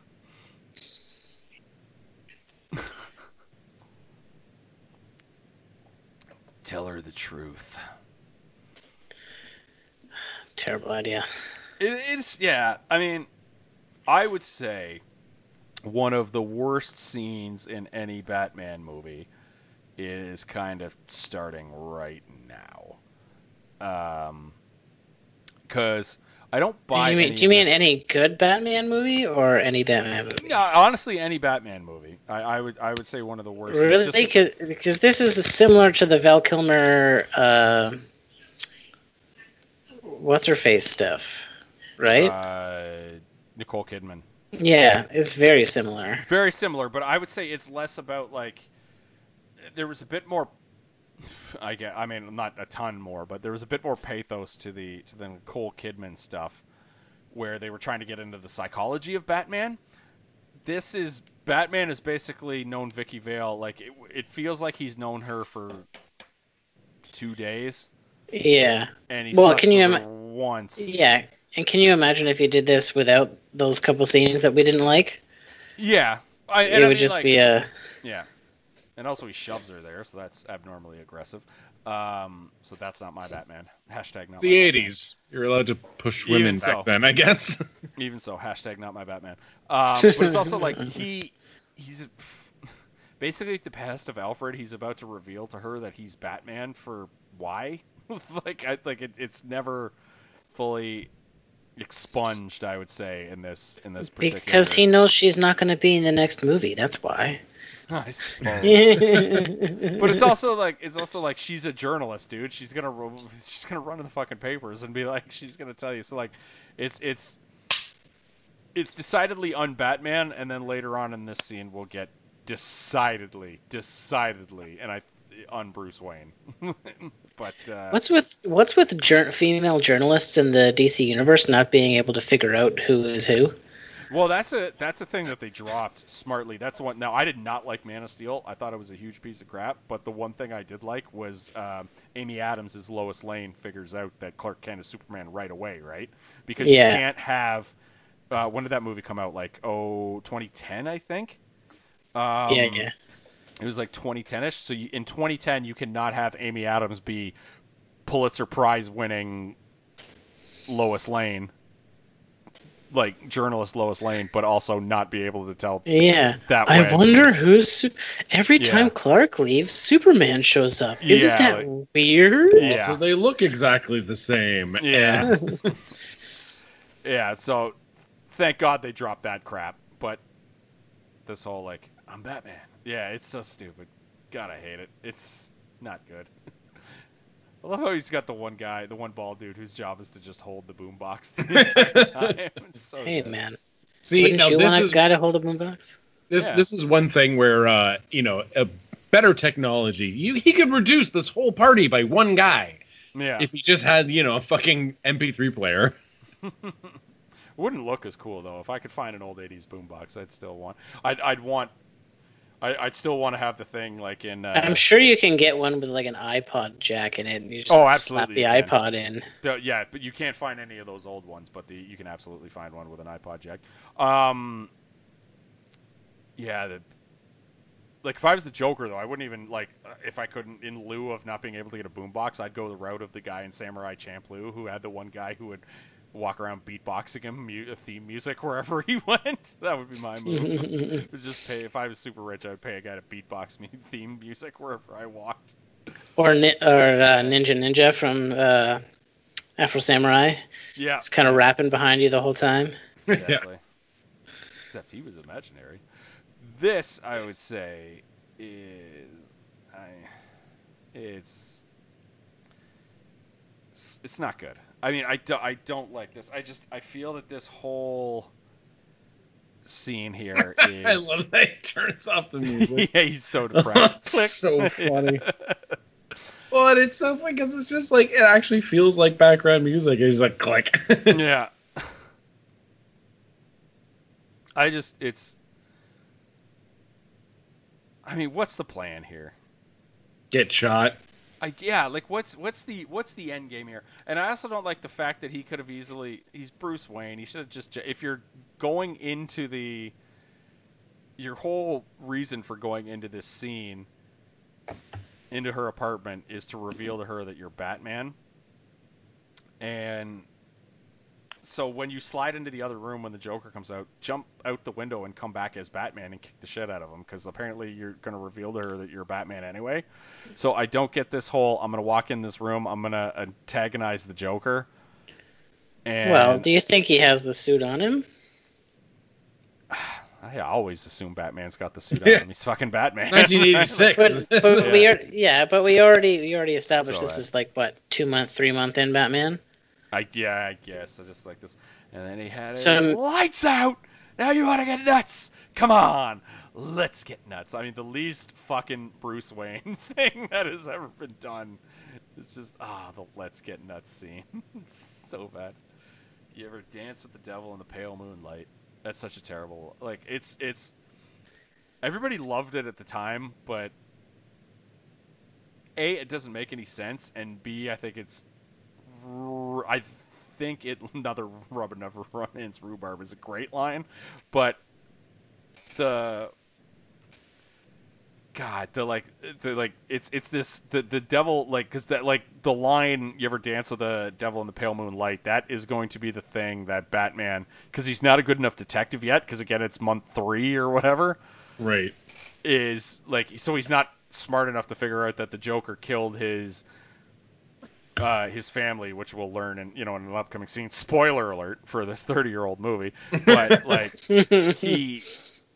like it's basically a bullshit coin edge that allows Batman to figure it out, right? So like if Jack Nicholson, this is hilarious, by the way. I love it. Flies out of, God, it's brilliant. But it's just this bullshit coinage that allows him to be like, oh man, I've only ever heard one other person say that, right? And it was like, Batman's better than that, right? He doesn't need the guy to rock the line, and then he puts two and two together after hearing the line, right? This is so... Watch the way she faints, though. It's ridiculous. She's like, oh. So I had this movie as a kid taped on VHS, and it wasn't like we owned a VHS. We taped a copy that was on TV, and I remember there was a commercial break right there. Yeah. What channel did you tape it off of? Do you remember? Oh God, just for I don't know. Sake. It's like TBS or City TV or something. One of the super... it was a precursor to City TV. Oh man. Oh, it was bad. One of the super Canadian channels. Yeah. Thomas Wayne murdered. Only child survives. Look how the only time she wears her glasses is when she is at work doing it. She's... You're like, oh, that's my how you know God, she's serious about her job. Clark Kent, you're Superman. You're not Vicky Vale, you're photojournalist Vicky Vale now. Oh, mercy. Yeah, really, it's the DC universe. She could actually just have a hot version of herself that has a different name that goes and bangs billionaires, and then her other version investigates them.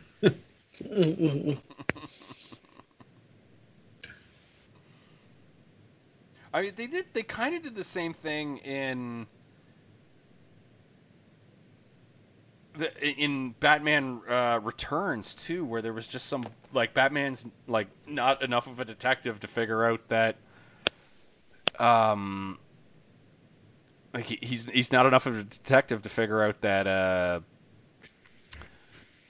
Michelle Pfeiffer's Catwoman, right? Because like they both had to repeat that stupid line. What is it, like, mistletoe can be deadly if you eat it, but a kiss can be deadlier if you mean it, or something. It's just these random bullshit coinages that help Batman figure out fucking You're like, wait, you're the only person I've heard say right? They don't really have time to do a real detective investigative thing, mm-hmm. and it's for us and dumber people, right? It's like, oh yeah, I remember they said that. Yeah, I guess it's just it's not good writing.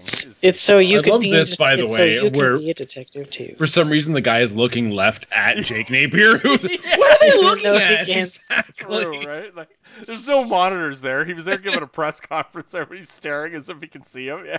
And then the Joker like actually closes it. Like they do a star wipe or whatever when he closes it. Like, yeah. What the fuck are they all staring at? I just imagine there's like some fucking hot dog vendor that they're staring at. And he's like. What? And if you let's say you won't we're watching the news feed where they have several cameras, so it makes sense to us. If you're these bums in an alley watching it on your one crackhead television that you haven't bought, or imagine the people that are at the press conference, like what are they looking at? Exactly right. And like I said, Jack Napier he'll do the hand thing there in a minute where he swipes and he closes the book on the mayor. If you're watching the feed, these people at the bar, you'd be watch he does the thing where he locks it. If you're in the bar, you'd be like, why did he just do that? Right? Like, you've got one TV. And who are these people playing cards on top of a bar? Like, assholes, that's who they are. Yes, yeah. In the middle of a busy bar too, where people are trying to get drink orders and shit. Yeah, I just imagine they push to the front of the bar and they're like, oh, we're at the front. All right, let's do this fucking dealing. At what looks like 11 o'clock in the morning, too, by the way. Because the mayor's calling a press conference, right? It's like an early morning mayor press conference. People at a bar playing cards getting wasted. I mean, it's 1989. It's not fucking... Hey, man. You don't know, man. Fucking Manchester United is playing. Night shift workers are night shift workers, man. Yeah, I guess you're right. It didn't look like night shift workers, though. 24-hour chemical plant. How else are you going to get it done? Michael Keaton's got his glasses on too for this scene. So if you want to be an investigator, all you need to do is put on your glasses. Yeah, that's what it is. Yeah, that's how you know everybody's trying to figure shit out in this movie. They put on their glasses. Although I think Michael Keaton just put on his glasses to give him something to do because he doesn't actually have any dialogue in this scene, so he can actually just take off the glasses and look. And because it's the direction was you're thinking. Mm-hmm. It's like, okay. Yeah. I just imagine Keaton sitting there being like, Tim, I have no script. You got to give me something to do here or something to play with. So Footlight Frenzy there was the poster on the wall of them coming out of the Monarch Theater. Usually, they go with something Zorro related. Like it's usually Zorro, the mask. It's usually the mark of Zorro or the mask of Zorro. I think it's usually the mark of Zorro because it makes sense that Batman coming out of the fucking movie about the masked vigilante, right? But I believe Footlight. Well, didn't they change it to the opera in some instances too? They were at the opera. Yeah, and he was like, I hate this, let's leave. And then the Bale era. It's Oh fuck! Is it Don Giovanni that he's in, or Faust, or something like that? I thought it was Deflatormouse for the longest time, but it's not Deflatormouse. No, Deflatormouse is a drunken happy party. Yeah. I think it's Faust. Yeah. And so Faust goes into Faust has has all parallel. I remember you mentioned it. I think when we did the big Crime Alley podcast, which go back and check that one out because that still might be one of the best podcasts we've ever done. We break down all of the Crime Alley scenes that have ever taken place, except for any of the new ones. I don't think we did the Crime Alley scene from Batman versus Superman, but you're not missing much there. That's what I'll say. Yeah, because we did that before Batman vs Superman. Yeah. This guy actually fucking looks like Jack Nicholson when he does the smile though. It's really he's creepy, got. Yeah. I mean, clearly that's what he was hired for. Was how wide are your cheekbones? Yeah, exactly. How creepy can you be when you smile? And we give you the slick back hair. I like that, though. He gave him the old, you ever dance with the devil in the pale moonlight, kid? And then, look at this. Michael Cole, why are you bringing Vicky Vale into the Batcave? What the fuck are you doing? What the fuck is this? Why is she here? He's like, oh, Vicky, yes, these aren't my normal jeans, skinny jeans. But yeah, I'm definitely not Batman. What are you doing? Masturbating. Yeah. I am absolutely not. I know what you're thinking. Yeah. What was the Cyril Figgis line? Just jacking it on the telephone. Just jacking it on the telephone. Yeah, all right. That was super hot. Bye. Yeah. God, like, why? What is the impetus for Michael Goh? They're like, he slept with her once, and he's known her for a full week now. She's ready to know he's Batman. And that's why there's all these corpses buried underneath the Batcave. He's like, maybe if he marries her, I can take a vacation. Yeah. So if you're keeping score in the Burton Schumacher era, we haven't done Batman Returns yet, so we won't count anything in Batman Returns. But yeah, I guess in the Tim Burton era, we've only got the Tim Burton Schumacher era. We've only got one commentary track left to do after this one. That'll be Batman Returns. But he easily let the Joker get into the Batcave, or not the Joker, sorry, the Riddler get into the Batcave and Batman Forever, and then destroy all of his bat equipment and throw a fucking bag of bombs in the Batmobile and shit like that. And in this one, he just walked Vicky Vale down into the Batcave. Like, what the fuck is happening? Yeah, so why is this people's favorite Alfred? He's got the look, and he's a very gentle Alfred, I would say. Like he's not a complete. He's much. He's not Injustice Gods Among Us, yeah. Alfred.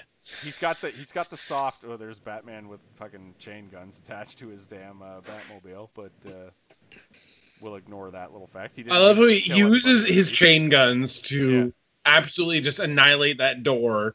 And somehow does not kill any of the people who are on the other side of that door.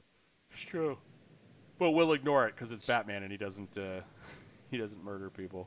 Except for all these bombs that he's setting off. Yeah. And he's also in the Ace Chemical plant too, where like you figure all these bombs.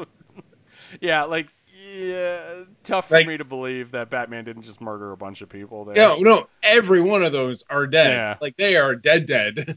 Yeah.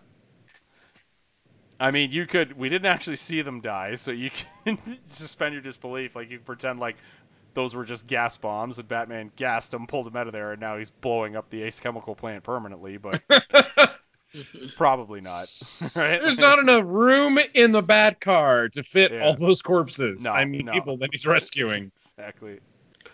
You're wrong. They're water Pokemon. They are not harmed by fire. But also, like, Batman was, like, remote controlling the, he wasn't even in the Batmobile, right? He was remote controlling it, so he definitely murdered those people. He didn't do it. His fucking bat app did. I guess, yeah. The Joker's got the cool Joker helicopter. So, there really is an app for that, I guess. Yeah. Also, we missed it a couple seconds ago, but when one of my favorite like movie flubs kind of happens when Batman did his like superhero pose turnaround, his bat like utility belt like drops ever so slightly. It's and in like a very unheroic way too. Now this is my least favorite scene in the movie. I didn't understand. Yeah, I hated it. I mean, if you see the Joker on a float, are you? And you know he's been poisoning people. Are you going to be like, "Hey, what's going on, Joker?" Well, he did promise them. Very valid point by UKB. Like, absolutely. But he did promise he was going to drop a shitload of money. He did say he was going to drop like $200 million or $20 million or whatever it was into the crowd, and he is throwing a buttload of money.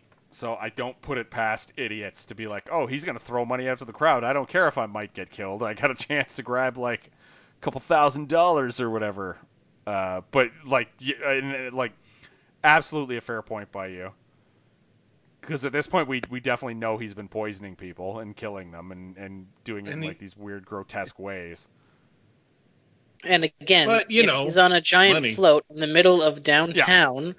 Yeah. And they know he's been poisoning people, and there's no cops, and that's clearly a bomb. Like, that's clearly a bomb. Yeah, Yeah, like it's got all these gaskets. Like, oh, I guess. Oh, come on, KB. They can't see from your angle. Yeah. No, they have a better point of view because they're under it. Yeah. No, shut up. They're blinded by the cloud of money. Oh, mercy. I love the throne though. The crown. That's a nice touch. Yeah. This is, I think, the most guys that Hasbro, i.e., Monopoly, issued a toy / game that is actually a stripper gun. Oh yeah. Yeah, like legitimately, it's this gun that shoots Monopoly dollars, and I guess the game is whoever can catch the most dollars wins. Oh, and yeah. I fucking died. Like, oh, they use that on Nailed It. It's hilarious. Yeah, it's an actual stripper gun made by Hasbro. The old Batwing. Who also made the Batwing toys. Yeah, I had that Batwing toy when I was a kid. Fuck, I wish I still had that. That was great though. You push the thing and the like metal part would go shooting out of it and whatnot. Another good Prince song. Trust. Who do ya? Money, money, money. Hubba, hubba, hubba. Who do you trust? Oh, God. They also really haven't been in the same scene, him and Bat... Like him as the Joker and him as Batman. They haven't really been in the same scene other than literally the, where do you get those wonderful toys, right? Like, I kind of like that, though, because it's been... Yeah. Like, coming up to this penultimate showdown. Yeah, the idea is that when they essentially meet, like, finally, that's their showdown, is when they get together or whatever. But, yeah, no, it's... I love how his argument is, look at me, I'm giving away money, where's the Batman? And they're like, I don't know, fucking doing other shit? Like, yeah. It's very... Yeah, he's like, where's the Batman? Sitting at home, fucking not giving you money. Yeah. And some guy... He's right. Batman's not giving us money. Yeah, you're right. It's very and I hate to use this reference, but it's very Trumpian logic, right? Where it's like, I do this, I'm great because I do this. What's everybody else doing? You know? It's so bad. Yeah, they're like actual work. Yeah. Vicky Vale's the only one. Apparently, there's none of Gotham's finest reveals that he's gonna like. Well, it's because she had that Nikon camera. Yeah. These people, they're like, this money. That guy's like, this money will save me from dying. That's like the way Robert Wool karate chops the trunk of his car, and somehow it pops open. It's the fun. Yeah, and like, here's Robert Wool doing more in this moment than Batman has done the entire movie. Exactly, than Batman's done the entire movie. Like, he took out a couple punks with a baseball bat and is trying to stop the gas. Right? Like, yeah. Also, by the way, that's a dust mask you're half over your face. That ain't gonna help. And he just had it in his trunk with a freaking inside a tool chest that apparently exists in his trunk for whatever reason. He's got like your typical like hobo trunk. Yeah.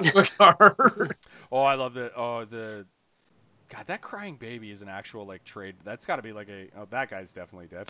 Like, that's not on Batman though. Like, that guy definitely just couldn't hold on to the thing. I love this the shot of the Batwing going up into the moon here. Is it in a second? Oh no, it goes up later when he actually grabs the thing. But like when it goes into it does the ET into the moon. I remember that was the cover for the I don't know if it was the soundtrack. Or the because this movie had two soundtracks to it. Do you want chicken and waffles? Yeah. Spray him a little. Spray him. That'll loosen him up. Like, now Vicky Vale kills Robert Wool in this scene. He didn't die from the impact. He did die from tetanus, though. Yeah, jeez, that open wound left in the garbage, right? Like, fuck. Another nitpicky question: if these balloons are releasing the poison, and the balloons are floating, that means the poison is lighter than air, so why is it falling down? I don't know. Maybe the chemicals are weighing it down? No idea. But again, another valid point. Not the best distribution system of all time. But I mean, why didn't he put it in the water and then have a train go through Gotham City with a vaporizer? Yeah, exactly. Maybe they'll do that in a different movie. Because that's not how that works either. Yeah. I also love the fact that this is bad logic because, like, those balloons will eventually come down and that kill a bunch of people somewhere. Yeah, like they're not going to go up into space, right? And then just be like, well, that's the end of the balloons. I like how the one henchman's like, well, I guess I'm a fucking staircase. Yeah.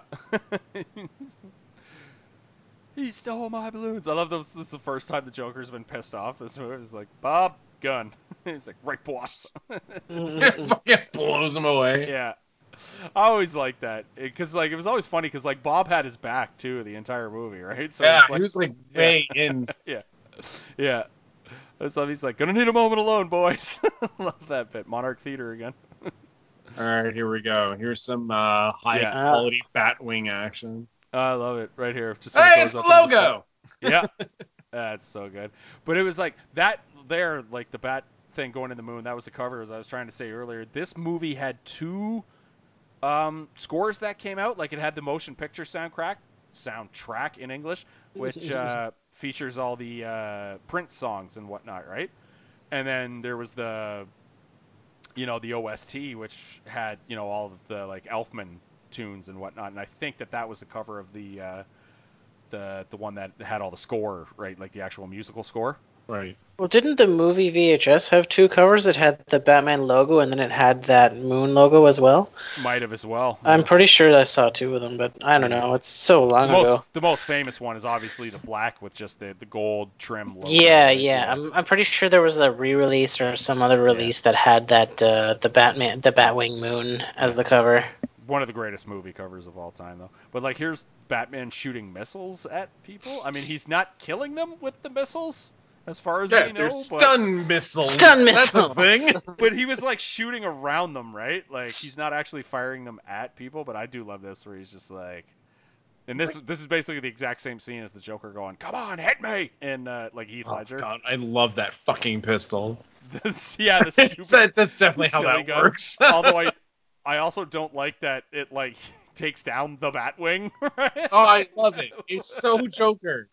He just like. Pulls an anti-aircraft gun out of his pants. Yeah. That's like watch this model crash into other models here in a second, guys. Like, oh yeah, like, yeah.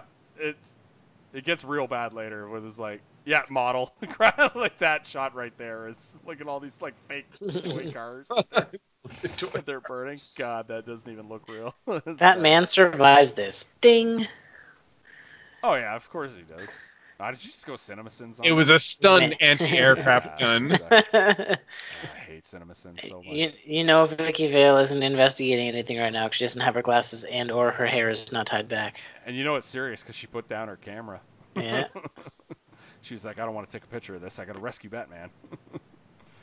Although he's not here. The Joker points the giant. He's 2 feet away from her. If he fired that, it would leave like a basketball-sized hole in her chest. God, I just still love that the Joker's got all this, like, all, like, everything is merched, right? Like, all of his stuff.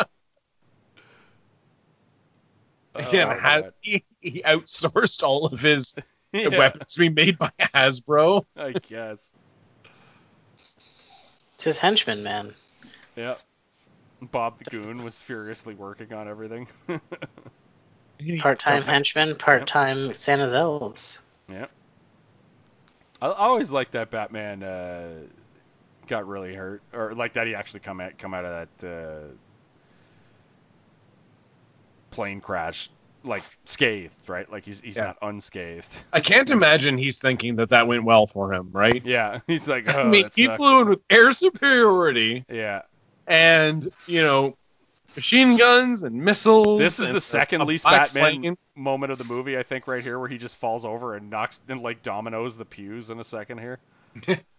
But the least Batman moment is still coming up. Yeah. That's so funny, though, that he takes his anti-aircraft gun.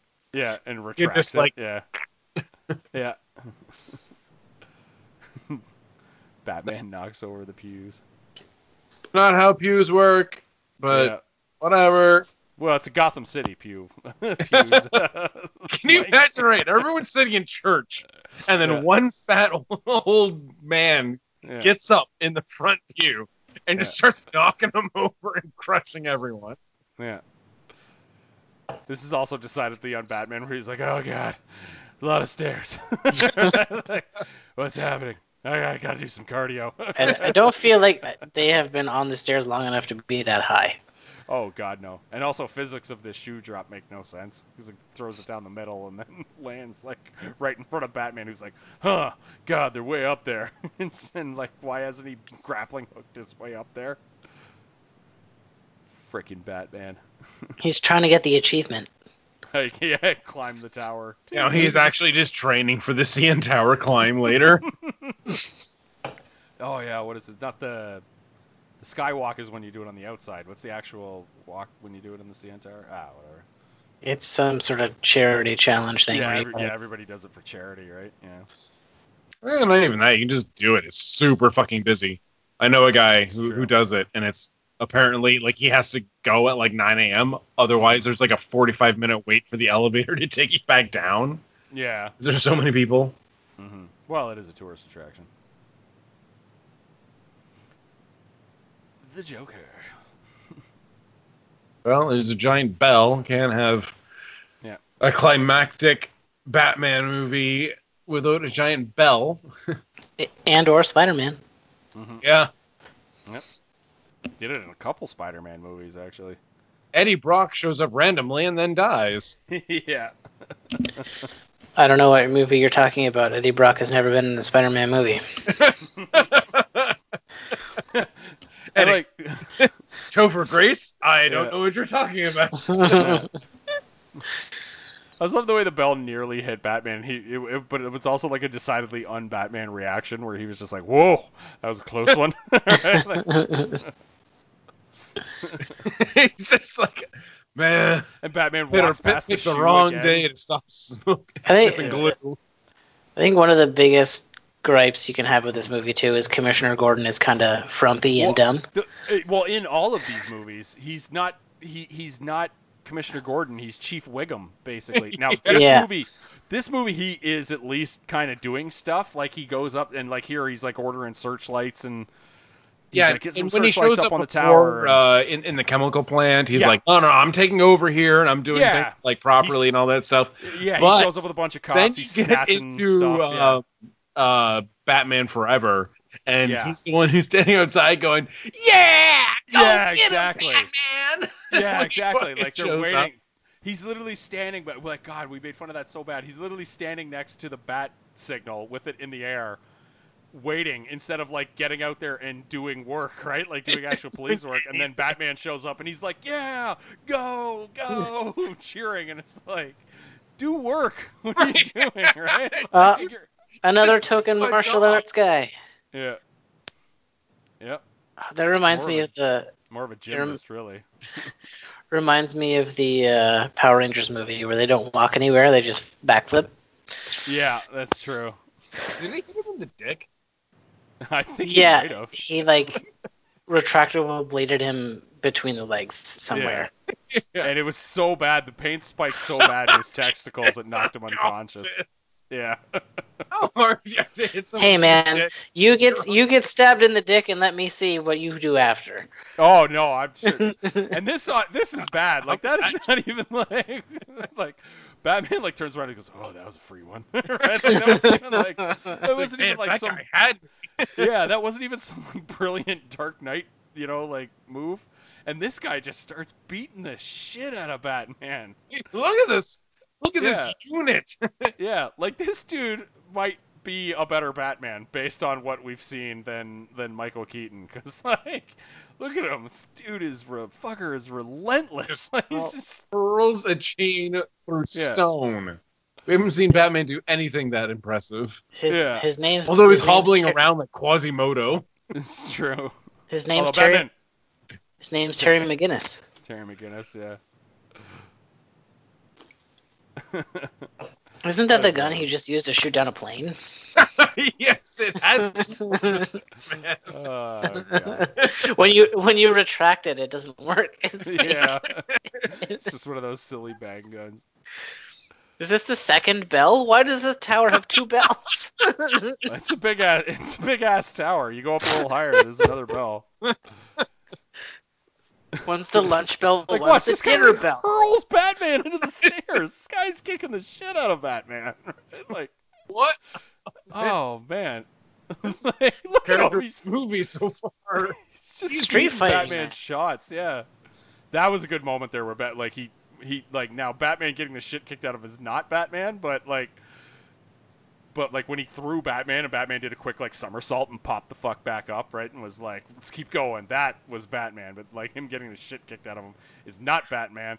I don't know. There's certain instances when this certainly isn't Batman dead. Though, where he absolutely kills this man. I don't know. That's pretty bad CG. Is he actually dead? Yeah. That's not Batman, because he just murdered that guy. Like all the other ones, he fell somewhere between 2 and 40 floors. Yeah, all the other near explosions and stuff, you could at least be like, well, maybe, but with that one, no, Batman flat out murdered that guy. Hmm. And I mean, it's just like Daredevil. After you've fought so many guys, you're kind of tired, and he just actually survived a plane crash. I can see a Street Fighter kind of taking it to him. The guy was giving him. Yeah. And this scene is fucking disturbing because Vicky Vale pretends to fucking blow the Joker in a moment. she's just like, oh, I love purple, and she drops to her knees and stuff. What the fuck? It's like, this is a PG-13 movie. It says dick, Robert Wolf said dick, and then there's definite blowjob inference here in a second. Right? As long as you don't hear. Yeah, it's there's everything but the Slurpee. Well, things. Do you remember Ace Ventura: Pet Detective? Oh yeah, where she flat out blew Ace Ventura. Yeah, in the opening scene.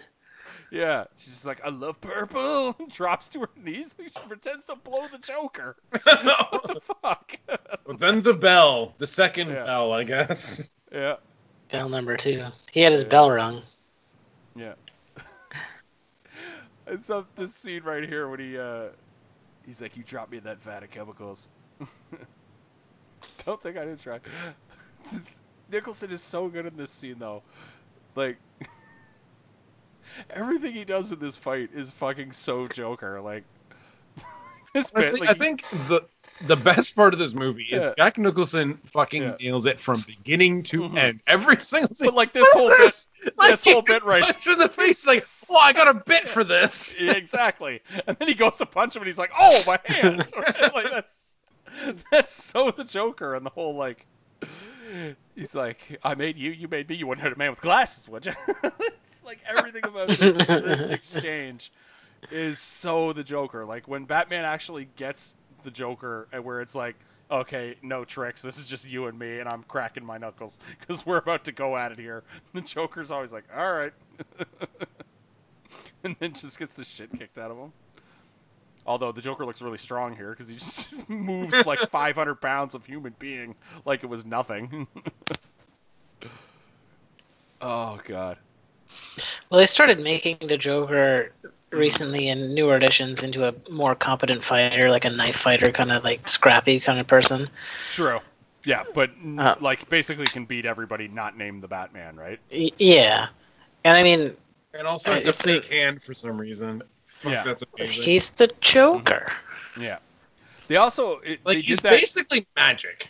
Yeah, they did that to great effect in I think it was Arkham Origins in one of the video games, because the Joker basically spends the entire movie, killing everybody, manipulating everybody, Joker style, and then at the end, the very last quote unquote boss fight that occurs in that game is you versus the Joker in a church. And literally all Batman has to do is push X. All you as the player have to do is push X over and over again as you beat the shit out of the Joker with, 40 punches, 40 combo-style punches to his face, right? And then the the Joker tries to do, like, one punch, and it goes to, like, bullet time slow motion, and you push Y for the counter, and then just go back to smashing X. It just feeds him 90 shots to the face. It was so brilliant, because you're like, yeah, like, the Joker's awesome and all, but, like, he can't beat Batman in a fist fight, right? So, like, yeah. That's not a boss fight. Oh, man. And then they make the mistake of actually killing off the Jack Nicholson Joker in this movie. In a couple seconds here. Yeah, it's one of those mistakes of killing the best character in your movie. Yeah. And it's like, I don't know, it's in the vein of, like, it's 80s style. In any 80s action flick, right? The bad guy has to die at the end. That's just... That was the law back then. They didn't make them rules. They just had to memorize and enforce them. From Great Height too, because yep. Hans Gruber falls from Nakatomi Tower. Hans Gruber, yep. Was that 89 or 86? Hans Gruber falls from I think Die Hard is 86. No, 88 is Die Hard. So a year earlier, Hans Gruber fell, but also like. Just you name any Schwarzenegger 80s action movie is always like let off some steam, Bennett, right? Like the bad guy always has to die at the end. Yeah. Lethal Weapon, same thing. Guy has to die at the end, or Gary Busey had to die at the end of Lethal Weapon.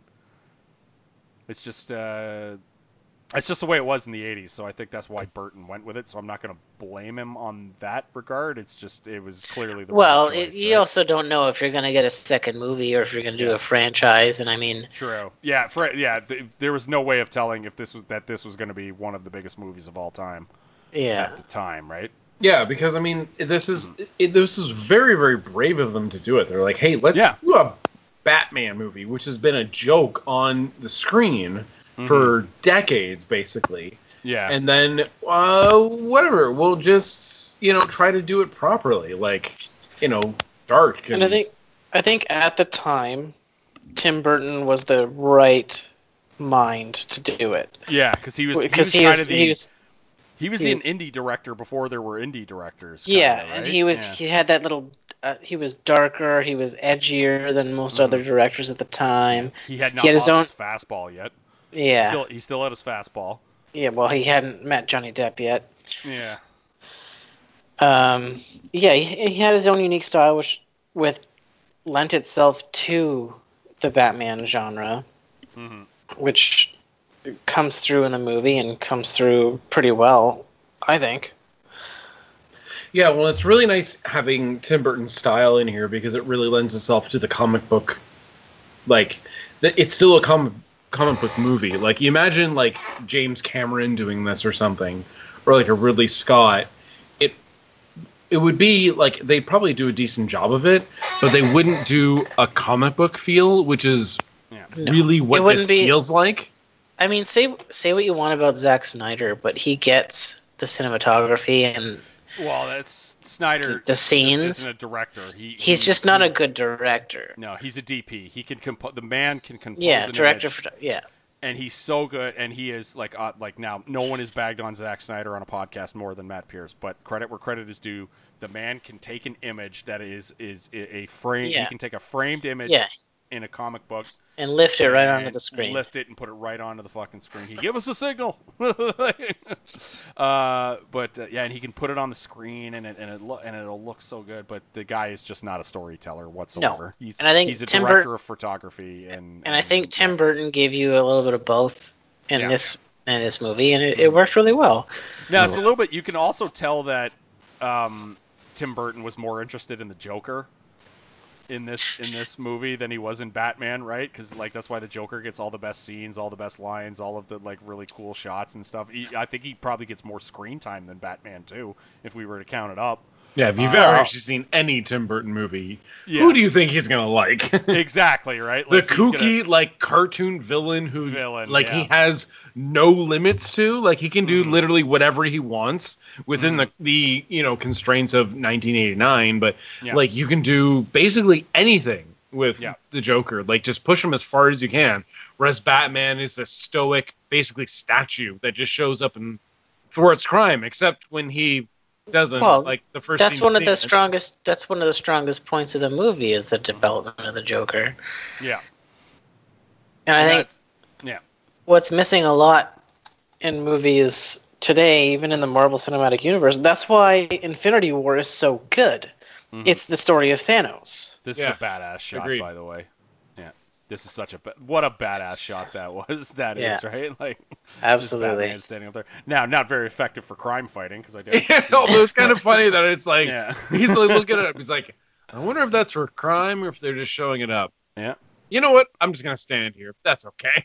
Yeah, there we go. The 1989 Batman. You know what? Little slow in a couple of scenes, but that was the 80s though. Like that was 80s movies. For a 2-hour movie, in 30 years later, decent sit. You know, it's funny that you call it slow, and I'm sure people at the time were like, "Oh, too much action, too much action, not enough, not enough storytelling, not enough character development, all this wasted time on all these ridiculous fight scenes and stuff like that."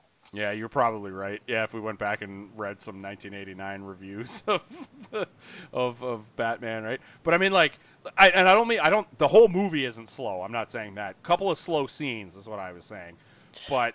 I mean, other than that, not bad. I mean, this still holds up. You know, obviously we got some Tim Burton-y 1989 animation and whatnot, and some bad kind of graphics in a few scenes. But like, other than that, yeah. But for really what stands as kind of the first like good comic movie, it's really good. Yeah, it still kind of holds up. Like it's not as bad as I honestly thought it was going to be when I sat down for my pre-watch and actually like sat through it. I was just like, wow, this isn't terrible. When you look at the first four Batman movies, it's miles ahead of like Batman and Robin. Oh yeah, absolutely. When you look at the cast though, you see like Oscar-winning actors in this movie as compared to the Batman movies after, where you have brand name actors, but they're not Oscar caliber. Yeah, like comparing Michael Keaton to Val Kilmer and George Clooney. George Clooney, especially like George Clooney. I mean they're brand names, and that's why they were in it, to sell the brand names. Does Christian Bale have an Oscar? I believe he does. What was the movie where he got really fat for? He got big for. He won Best Supporting for the Fighter in 2011. Oh, that was when he got really. Wait. Yeah, Best Supporting Actor, The Fighter. He won Best Supporting. So that means, of the people who have played Batman, now Robert Pattinson aside, because he's still pending, only Val Kilmer is without an Oscar? Well, Robert Pattinson's what, 30? Yeah, I think he's the same age as us. I mean, I think he's a 1986 kid. You can't win an Oscar unless you're older. Did Val Kilmer win an Oscar? Like, did he win one for? What? Like, did he win one for Heat? That's what I was thinking. It was Heat, but he wouldn't have. There's zero chance he would have won one for Heat because he was outclassed by he was fucking the best Oscar. No, but I'm like, did he win one for like Tombstone or for? Yeah, he won a Best Supporting Actor. Oh no, he was overlooked. Sorry, no. Yeah, Val Kilmer was overlooked for Doc Holliday. Didn't receive a nomination. So does he have an Oscar? It looks like no. I'm trying. I'm having trouble locking this down. All I can see is 1993. He was Injustice was done. Yeah, so he did. Yeah, he doesn't have one. But so he doesn't have one. He's probably been. Did he ever get nominated? Because like, did he get nominated for what was the Jim Morrison movie with the Doors? Because he played Jim Morrison. I'm surprised he didn't get nominated for that. But like, Val Kilmer's had some performances where he should have been nominated, right? So we're talking everybody who's ever played Batman, again, Robert Pattinson's side, has at some point won an Oscar. That's crazy saying that out except for Kilmer, who's probably who should have been nominated for a few anyway. Yeah, but I mean, he did as amazing job he did in Heat. He's not going to get nominated for that because of his co-stars who just blew him out of the water. Fuck, I need to rewatch Heat. You can't just nominate like the cast of Heat. Yeah. Best actor. Well, the scene in Heat when friggin' De Niro and Pacino sit together at that diner, that's just like an all-time like two guys at the height of their powers trying to like be like, I'm gonna win this scene. No, I'm gonna win this scene, right? Like... You know what's really funny about that scene is that scene was tacked on at the end.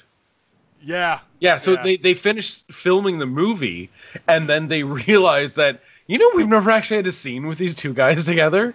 Yeah. And like, what? It's like, yeah, we have the two greatest living actors today in this movie, and they don't actually have any scenes together. So we should probably do something. So like, go to a diner. Like, fuck it, let's do it. Well, it was the same thing in Caddyshack where they that's the same thing. Bill Murray and it was Bill Murray and Chevy Chase didn't have a scene together when they were in Caddyshack, which is why they added that one scene where he goes and he's like, you know, cannonball.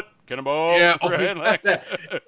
Scene was basically just entirely ad-lib too. They're like, they didn't have a scene together. Let's just put them in a room and film it, I guess. And Bill Murray and Chevy Chase hated each other at that point too, right? I don't think in The Departed, Matt Damon and DiCaprio didn't have a scene together, did they? I don't think so. I don't think so. All right. Well, at that point, though, okay, so The Departed might be the most loaded, like stacked movie in terms of star actors ever made. Like everybody cannot have everyone have a scene together. Yeah, or else everybody not named Mark Wahlberg in that film, man. Like you're sitting at like a 4-hour movie with like 18 token scenes. We're like, all right, now let's pair these two together. All right. So Mike Leapock. 30 years later, what's your thoughts and what's your grade on the 1989 Michael Keaton Batman? Man, it's a strong movie. Like, I don't know. I'm going to give it a 6 bat shields out of 7. Shields. So good. What about you, KB? 30 years later, what are your thoughts? I would say a solid 7 out of 10. I mean, it holds up. The acting is great. You've got... some slow parts, but I mean, it's other than the obvious visual effect. Mm-hmm. Yeah, you've got your ridiculous toy / clay stop motion Batwing falling out of the sky and then bursting into flames, but it's really Jack Nicholson just fucking kills it. Anytime he's on the screen, it's just great to watch. I couldn't help during my pre-watch, the entire time I was watching it, I couldn't help but think at some point, I mean, we've got this whole universe building thing 30 years later with the movies and whatnot, why we couldn't call back and pretend like the 1989 Batman is its own universe. And it's time. Somebody, for the love of God, do the live action Batman Beyond. And let's have Michael Keaton as old man Bruce Wayne. See, training Terry McGinnis. Like, let's. I disagree. I want Kevin Conroy to play that. I mean, I guess Conroy is pretty awesome. Conroy is a live action guy, though. Yeah, I'm just not sure if he's a live action. All he has to do is look surly, be old, and be in a chair. He's all three of those things. I suppose. I just think. Yeah. The big problem with actually Keaton do it though, right? Like it's there for Keaton. Yeah. I wouldn't be mad if it was Keaton. Mm-hmm. But I still always see Kevin Conroy. Oh, don't get me wrong. Kevin Conroy is my Batman, but I'm just like. Man, if you could get friggin' bring back Keaton as surly old man Batman training like a young Terry McGinnis, like if it was like man, like obviously you'd need to go younger than Robert Pattinson. I think I was thinking like Robert Pattinson might be really good for Terry McGinnis, but even then I think you'd want to go a little bit younger for you get one of the new young hot actresses, like maybe get that kid who plays fucking. Archie on Riverdale or whatever, or something like that. Oh, like God. Not that guy specifically, but somebody in that vein, right? In the CW, just like, I'm just, I'm young and I'm super attractive, right? It's just like, here we go. There, you're Terry McGinnis now. Bob. How would you feel about them doing the Dark Knight Returns stuff live action? Oh, yeah, if they do that, I 100% am on board. But I would want it to be. I would want them to wait another 10 years, and I would want it to be Bale and Nolan coming back. Okay. I would want, like, how old? Let me just quickly Google how old Christian Bale currently is. Bale, I think he's like 50 something, 56 maybe. Age. He is 45. So wow. 10, so 10 years. So 2030. We do 55-year-old Christian Bale, because Batman was supposed to be 55 in The Dark Knight Returns, so that works out perfectly. And then we bring back, and it's the fourth installment of the Bale. It's the fourth installment of the Bale of the Christian Bale Nolan universe. You know, the big actual practical problem with bringing back Keaton for that kind of role is actually just Birdman. True, yeah. The fact that they already made a movie that's spoofing that movie. Exactly, right? But again, who cares? Right? Like, the only thing, like, I would still kind of be on board simply because Birdman was so fucking good. Birdman was so fucking incredible. I agree. Oh my God. Damn, that is a good movie from front to back. Right? It's just so good. But yeah, I'm down for. I want Michael Keaton and some young hot person as Terry McGinnis doing old man. That's the takeaway I had from watching this, is that Michael Keaton is fucking awesome, and that he should play Batman again, but as like surly old man Batman, and I think it would work perfectly. And you could just bring back those old Tim Burton sets, and he just sits in front of those old Tim Burton sets too, and is just like telling the guy in the earpiece what to do, who has to beat up all the. Like... Michael Keaton has had an interesting career, right? Because he disappeared for a little bit there. Exactly, right? He did Batman, and he did Batman Returns, and all of a sudden he's just gone. And then he just kind of puttered around for a really, really long time. And then he did that bit on 30 Rock where he ended up making fun of himself, basically. God, that was so good. Saying that he walked too old away for the sound all the time. Yeah, that's so good.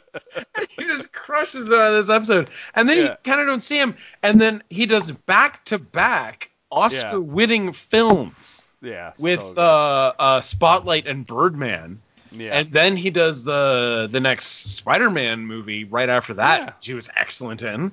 Yeah, he's the Vulture, man. It's been an interesting last 15 years for Michael Keaton, because it's so funny because it just went like Oscar-winning movie, and then Spider-Man, all right, well, we're on board. Yeah. Well, everybody does I gotta say, all the Oscar-winning actresses and stuff like this, and who would have thunk it? You get some really good actors and some really good directors. And some really good writers, actually, and people who care about the source material. Then all of a sudden you get really good comic book movies. Who'da thunk it? But a lot of it is and I know Cate Blanchett and a few other people have done this specifically, but all of these Oscar-winning actors do it for their kids, right? Because their kids don't watch their fucking Oscar baity films. Yeah, well, so then they're like, all right, I'll go be in the Marvel movie. And Cate Blanchett admitted she did it because she was like, yeah, I'll go be in Thor Ragnarok because my kids will actually watch that and they'll think I'm cool. And Vin Diesel wanted to do Groot agreed to do Groot because their kid was just like, be the tree, and he's like, yeah, so good. I'm pretty sure he originally wanted to be Drax, and then his kid was just like, no, be Groot. That's hilarious. And he was right.